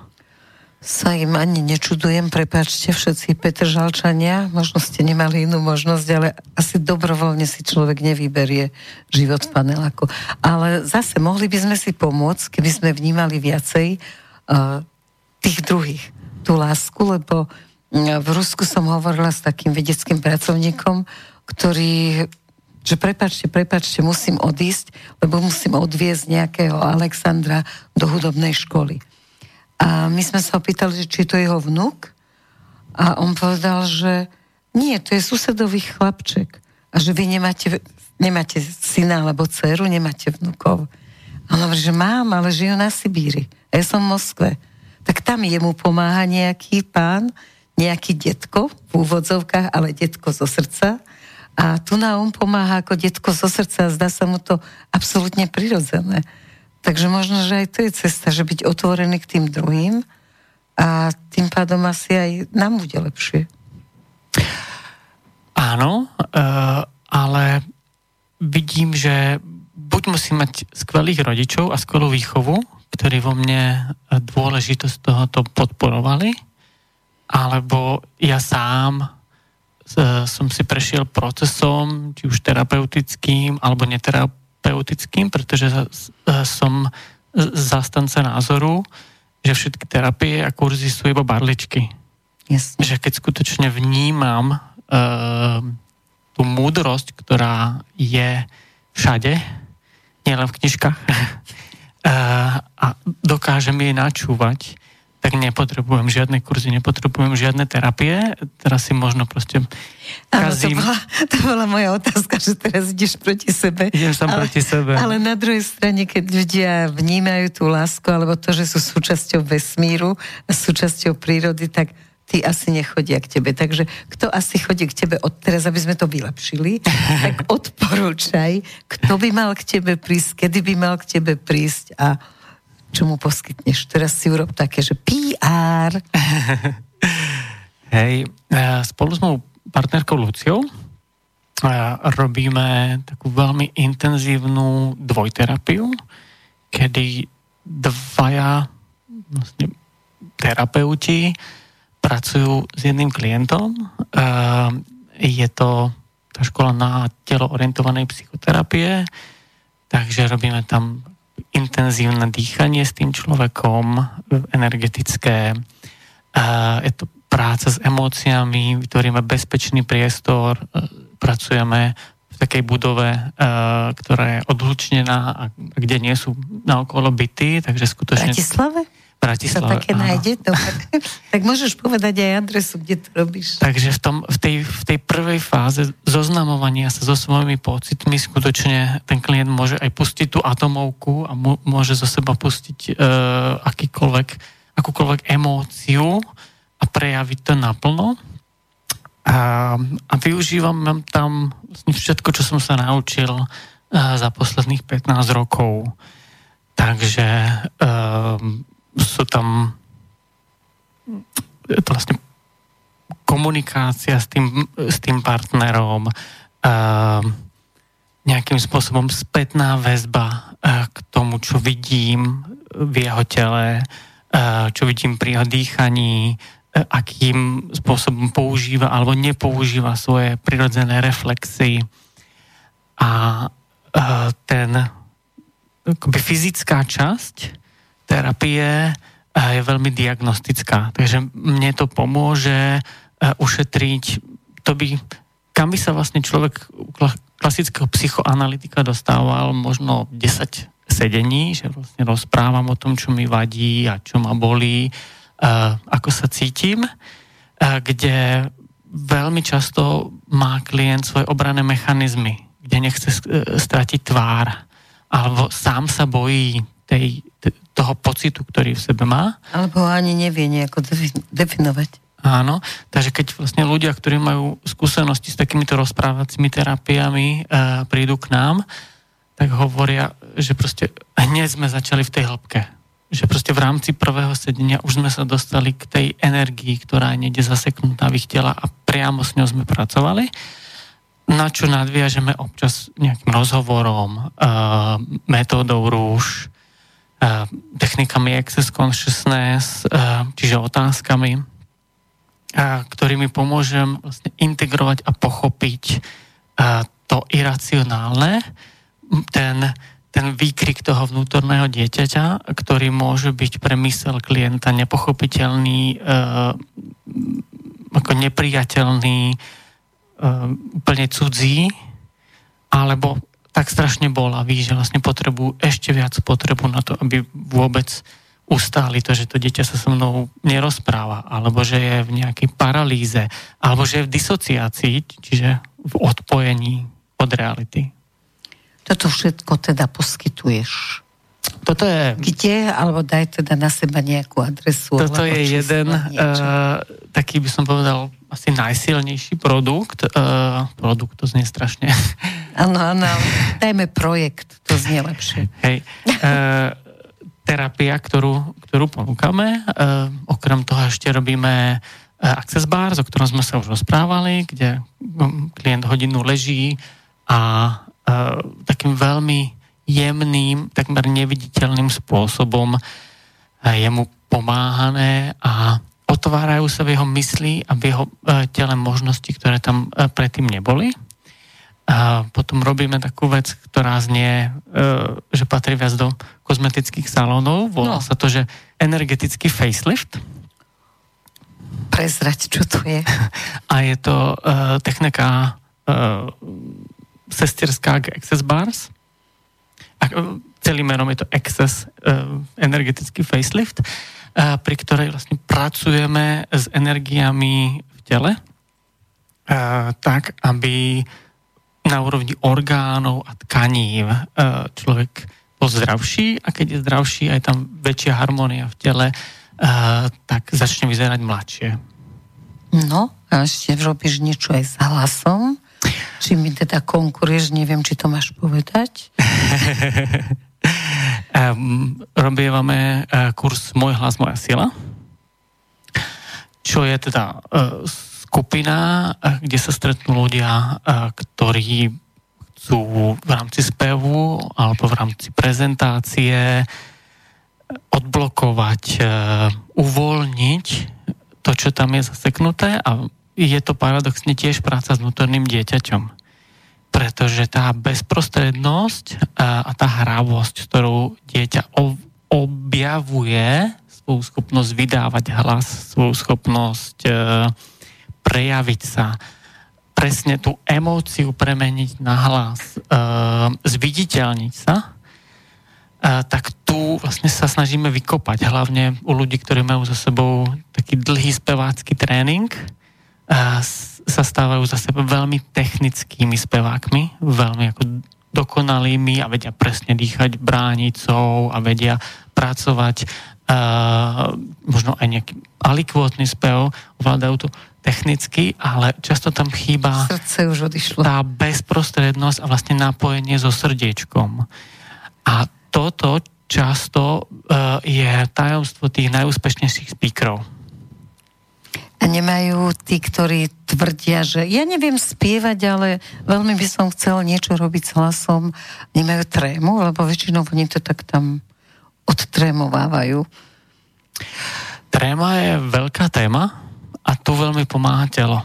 Takže keď viem sa vytriásť, eh, keď viem predýchať jednotlivé časti tela, eh, keď je môj energetický systém tela skutočne uzemnený cez chodidla, tak môžem a podobne ako hromozvod odvádzať to, to napätie doslova do zeme. Takže potom je všetko v poriadku, že nie sú nejaké také zadrhely, že jeden spieva, druhý nie a niekto sa teší z toho a druhý má zábrany, že pre Boha prečo. Dobre, tá téma, téma je naozaj veľká téma, ale podľa mňa ešte väčšia, teda nehovorím o tej politickej téme, ale hovorím, väčšia podľa mňa je téma dýchanie.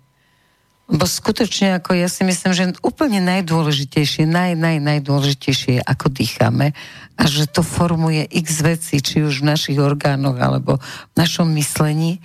A tých kurzov, ja som to hľadala, lebo som chcela doniesť nejakého človeka, ktorý bude hovoriť dve hodiny o dýchaní, Nenašla som nič také, teda na Slovensku, našla som v Anglicku. Tak skús, čo ty s tým dýchaním a ako to vidíš, ako to vnímaš. Áno. Dýchanie je úžasný nástroj, ako aktivovať telo. Poznajú to maratonskí bežci, ktorí popisujú, že občas zažívajú extatické stavy, keď tzv. chytia druhý bdych ani si neuvedomujú, ako sa pohybujú nohy a skutočne to telo beží samo a e, to ja si to neuveriteľne užíva. Takže e, my to môžeme replikovať alebo spustiť niečo podobné aj u človeka, ktorý nemá na to kolena, nemá na to kondičku a veľmi zaujímavé je vlastne pozorovať to, čo zakladateľ na telo orientovaný psychoterapie Wilhelm Reich vlastne rozdelili takú typológiu piatich typov zranení, čo môžeme mať a vlastne našich následných e, más, ktoré si nasadzujeme kompenzácii, tak je veľmi zaujímavé vidieť, ako e, človek, keď patrí do jednej typológie, e, tá dýchová terapia prebieha úplne inak ako u, u iného. Napríklad ľudia, ktorí majú kojenecké zranenie, tak väčšinou ku, ku katarzii dochádza veľmi, veľmi rýchlo. V priebehu 5-10 minút Um, ale celková dĺžka dýchania je o mnoho kratšia, takže oni uh, majú nízku energetickú kapacitu, ono to znie blbo, ale veľmi rýchlo uh, sa dostanú uh, na tú úroveň, ktorá je pod tým, ktorá nás zaujíma, pretože to je tá úroveň, uh, kde sú tie autentické pocity, kde sú tie pocity, ktoré sme sa naučili potláčať, ktoré sme nemohli prejaviť. A napríklad ľudia, ktorí sú tzv. akoby pracujúci s témou krivdy, alebo zažili zranenie krivdy, a, tak už sa mi asi dvakrát stalo, že dve hodiny neuveriteľne intenzívne bežali maratón, dýchali, dýchali. A, a až potom, keď prestali dýchať, vlastne prišlo napojenie na srdiečko, prišlo napojenie eh, na tú autentickú vnútornú eh, časť, dá sa povedať, že na vnútorné dieťa, eh, ktoré žije v takej klietke u týchto ľudí, pretože ich stratégiou, ako zvládať, je byť perfektný, veľmi organizovaný, veľmi silný, veľmi úspešný, vlastne dominovať e, svoju rodinu, e, svoju prácu, svoje pracovné okolie. A e, napriek tomu úspechu veľmi často chýba šťastie, ktoré bez kontaktu s tým našim srdiečkom alebo s tou našou iracionálnou časťou nie je úplné. Lebo ten úspech je maska. Áno. Takže poďme do tej tretej kategórie. Keď sme tu už začali, nech si všetci môžu seba niekde zaradiť. tak aká je ešte bolesť jasva a akú masku na ňu používame? Potom je ďalšia uh, kategória, uh, ktorá mi pomohla vlastne prejsť od tej katar, katarznej činnosti uh, viac uh, k tomu tvoreniu si svojho života a k tomu, že ten jemný prístup môže byť o mnoho silnejší ako e, kričanie a mlátenie. A to, to sú ľudia, ktorí e, paradoxne sa to často deje v období, kedy sa učia používať nočník. A oni majú zranenie poníženia. Mm-hmm. A, a u týchto ľudí a, všetky moje snahy ich vyprovokovať, a, a aby vlastne pustili tú emóciu, že ešte viac dám silnejšiu hudbu a ešte silnejšie dýchajte a občas im idem prstami medzi rebra, aby som to vyprovokoval, a, tak má presne opačný efekt.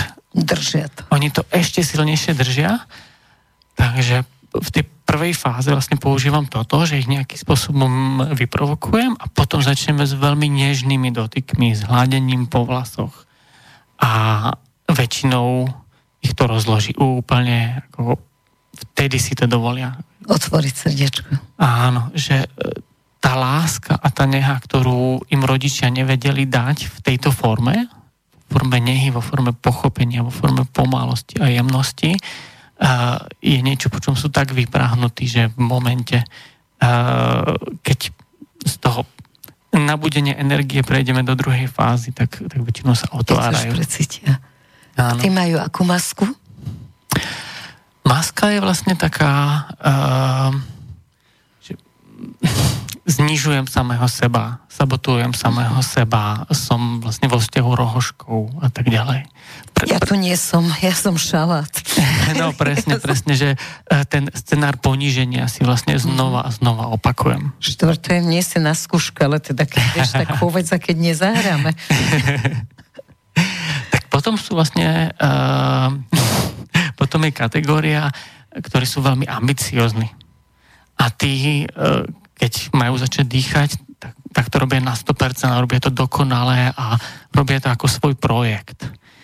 Takže e, taká najdrsnejšia finta, čo som musel použiť, je proste povedať, no ale ako strácaš tu proste môj čas aj tvoj čas, že proste keď, keď to budeš robiť takýmto spôsobom, tak, Dokonalým. Tak, tak to nikam nevedie a odišiel som z miestnosti a vtedy, keď vlastne zistil, že, e, že zlyhal, že, že nevyhral, že to neurobil najlepšie zo všetkých. A vlastne mu to došlo, čo sa tam, čo sa tam celé deje.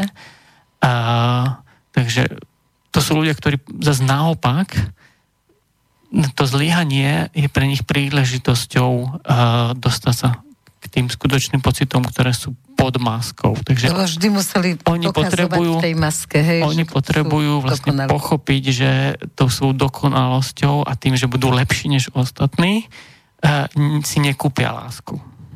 Práve naopak. Práve naopak. Alebo dočasne môžu ohúriť niekoho a proste... Mm, teraz sa musím priznať, toto je aj moja kategória. Si chcel sem, byť stále najlepší. Sem patrím aj ja. Že som Asi sa... si chcel dokázať tomu ockovi predsa len, že ty si ten dokonalý, no, tak nech už konečne ano, sa si ťa všíma. Ja som, ja som bol proste, moje ego bolo e, na pol galaxie a ja som si myslel, že ja proste ukážem všetkým mužom, že budem lepší než oni, že nebudem piť alkohol a že nebudem uh, a agresívny a nebudem fajčiť. Pred sebou má proteínový nejaký nápoj, ktorý si sám doniesol, no. takže ešte niečo dokazuje. My tu máme čaj. Áno, áno. Takže uh, to bola moja viera, že keď budem dokonalý, že keď budem ako lepší než ostatní, tak budú všetci mať radi. Tak ma budú mať všetci radi, no. No je to ťažké, že je to ťažké zbaviť sa toho.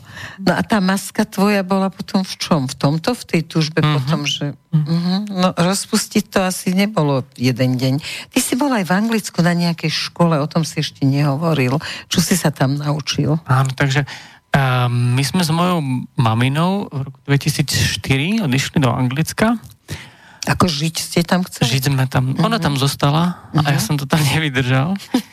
ale žil som tam rok... Uh, Zlé počasie, alebo Aj, aj. Žil som tam rok uh, v Ošovej komunite, uh, kde sme vlastne usporiadávali kurzy a varili sme, upratovali, robili letáčiky, komunikovali s tými organizátormi, starali sme sa tam o také... Taký zámoček s, s veľkým parkom, ktorý sa premenil na seba rozvojový um, meditačný taký park. A e, to mi dalo veľmi veľa, e, presne v tom, že som prichádzal z jogového prostredia, keď bolo veľa o tom, že tá čistota, tá dokonalosť a tie pozitívne vibrácie. Čistý mních. Áno. A uh, ošové učenie je presne o tom, proste príjmi všetko svoje. Všetko, čo v tebe je, všetky pocity, všetky uhly pohľadu, úplne v poriadku. Je to proste súčasť tej, tej hry. Môžeš robiť chyby, všetko Môžeš potom chyby. napravíš. Takže to, že sa tam nikto nehral na svetého a e, bola sloboda e, povedať, to ma, to ma hnevá, toto sa mi nepáči, alebo fakt byť veľmi, veľmi úprimný a veľmi autentický. Určite dopomohlo aj to, že sme robili každé ráno dynamickú meditáciu kde sa aj katarzia do, dostala ano. na pretras. Takže som za to veľmi vďačný. Um, no a potom som mal druhé obdobie uh, u môjho učiteľa Johna Hawkena, uh, to je vlastne angličan a uh, je to jeden z najskúsenejších učiteľov uh, na telo orientovanej psychoterapie určite v, v Európe Takže uh, u neho som najprv bol ako klient, uh, absolvoval som u neho tri výcviky a na všetkých tých troch výcvikoch som mu neskôr aj asistoval. A Lebo si bol ten pán dokonalý. Presne tak, Keď áno. sa niečo učím, tak dokonale. A ja budem asistent a potom to budem robiť. A e, to je vlastne základ mojej práce e, v rámci na telo orientovanej psychoterapie. A bolo to tam veľmi inšpiratívne. Veľmi, veľmi inšpiratívne. Um, hlavne kvôli tomu, že jeden, jedna z tém, ktorý sa on venuje, uh, je uh, transpersonálna psychoterapia, čiže ako môžeme využiť prírodu, ako môžeme využiť jej múdrosť, ako môžeme využiť tie sily, ktoré sa tam nachádzajú uh, pre osobnú transformáciu a liečenie. Takže pozorovanie prírody pre tých, ktorí by nechceli chodiť na kurz, je taký istý kurz, ako keby sa vybrali do Anglicka učiť sa. Možno.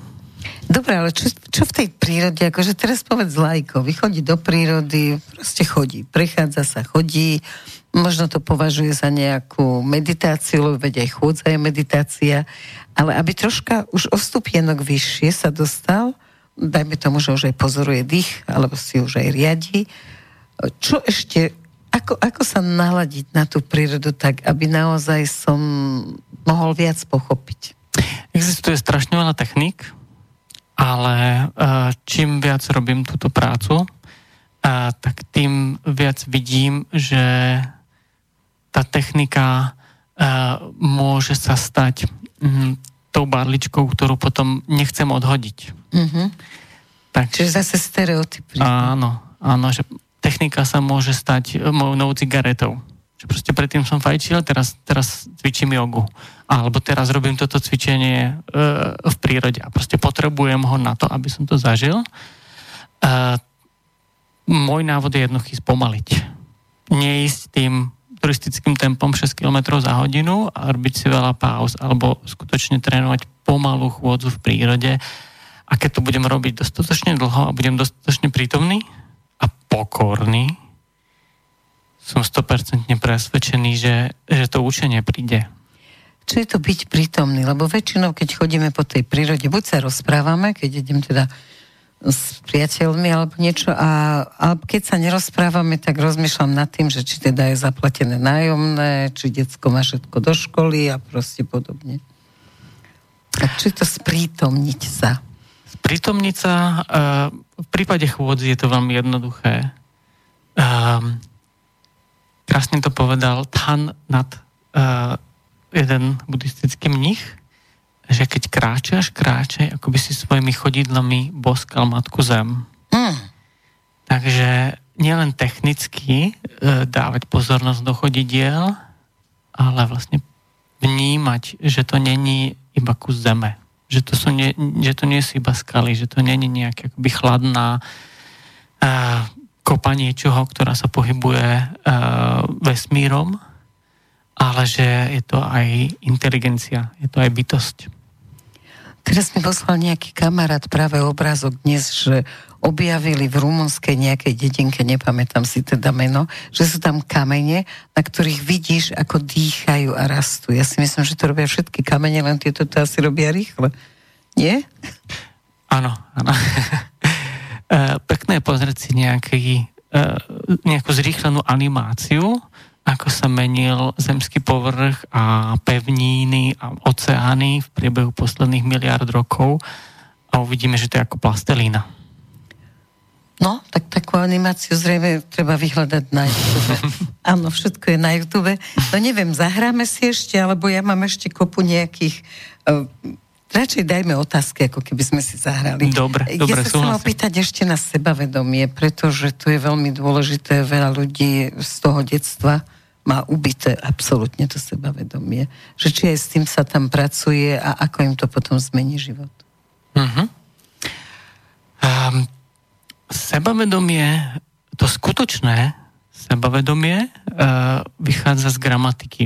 V seba vedomie. Uvedomujem si ja sám si seba. uvedomujem moju hodnotu, ja si uvedomujem uh, moje voľby, ja si uvedomujem, uh, kam patrím.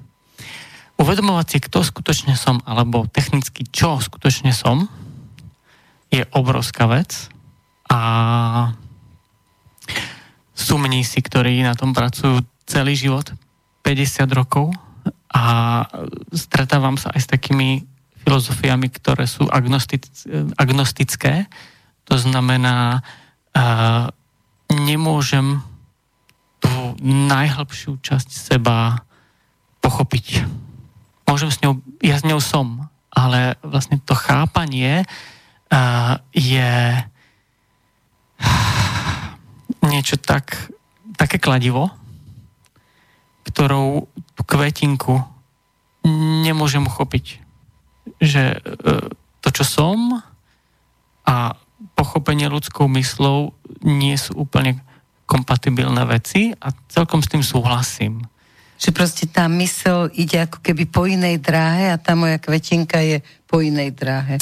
Skôr by som povedal, že je to úplne um, ako by som uh, rozprával o boji medzi mravcom a slonom. Uh-huh. Ako má zmysel rozprávať o tom, že oni nejak medzi sebou zápasia? No.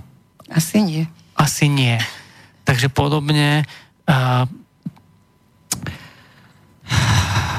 tá ľudská mysel je veľmi neohrabaný nástroj, ktorý je výborný na to, aby som zaplatil účtenky, aby ma nevyhodili z práce, aby som doštudoval vysokú školu. Na to je fantastická. Ale teraz proste odbočím takým tým klasickým ale oko nemôže vidieť samo seba. Jasne. Tak v tom prípade a zub nemôže proste zahrísť uh, do seba.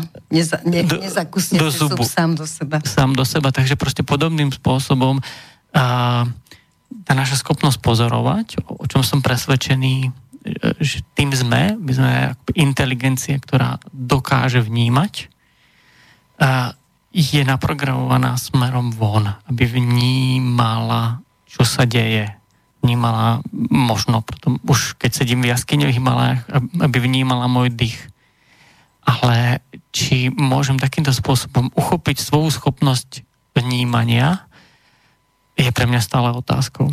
Čiže je dobrá rada, že začneme sa zvnútorňovať a hľadajme v sebe veci, ale je to tak ťažké, že možno na to ideme x hodín, ale tú kvetinku mož, možno ju len tak objavíme, ale nepochopíme.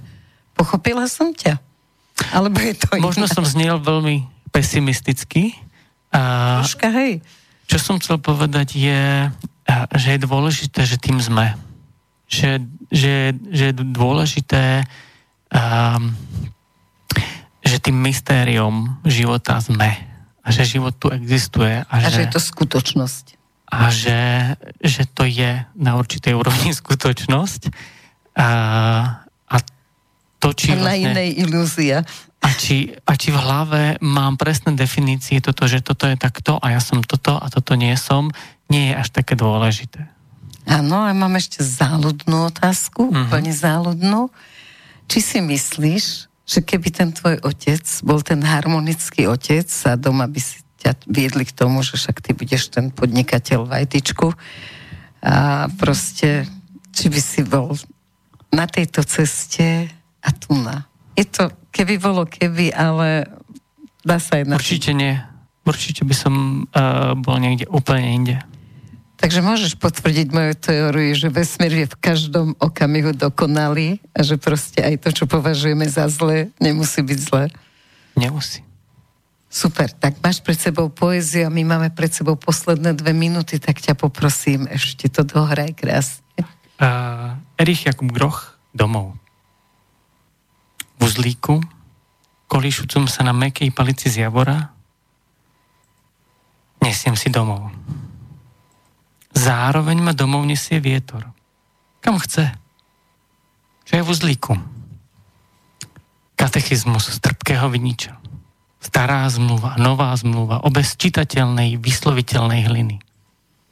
Litánie z vernej, cedenej krvi, ustavične presakujúcej ako smed. A na dne uzlíka, celkom osobitne, žalmy sviazané v koži streblinky. Mein Gott, Môj domov je cesta.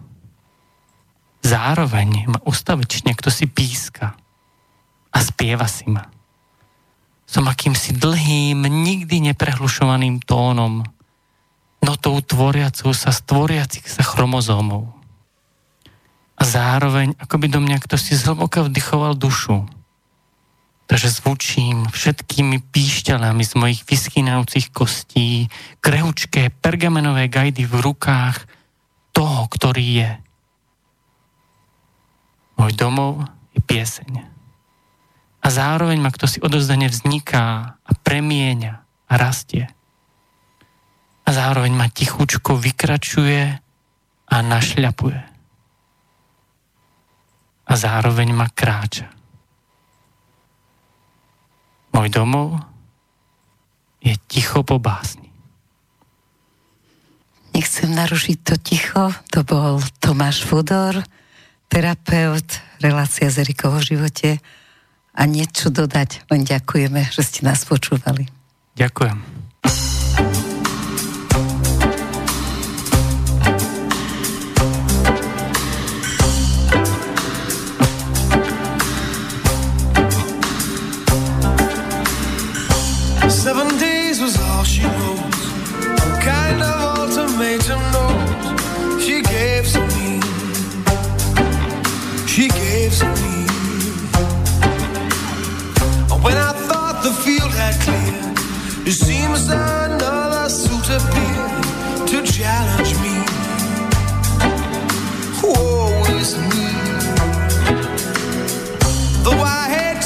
A choice, my options are decreasing mostly rapidly.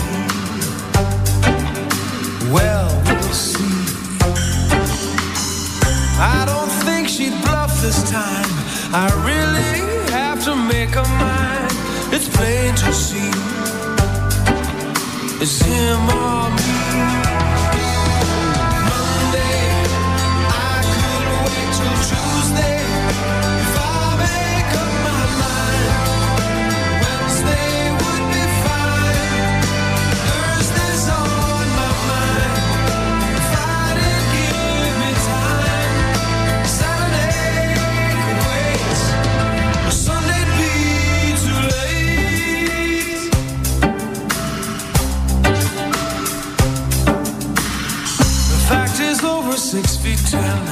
Might instill fear in other men, me.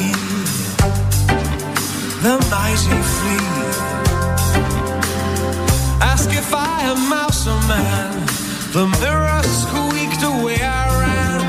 He'll murder me in time for his tea. Does it bother me at all? My right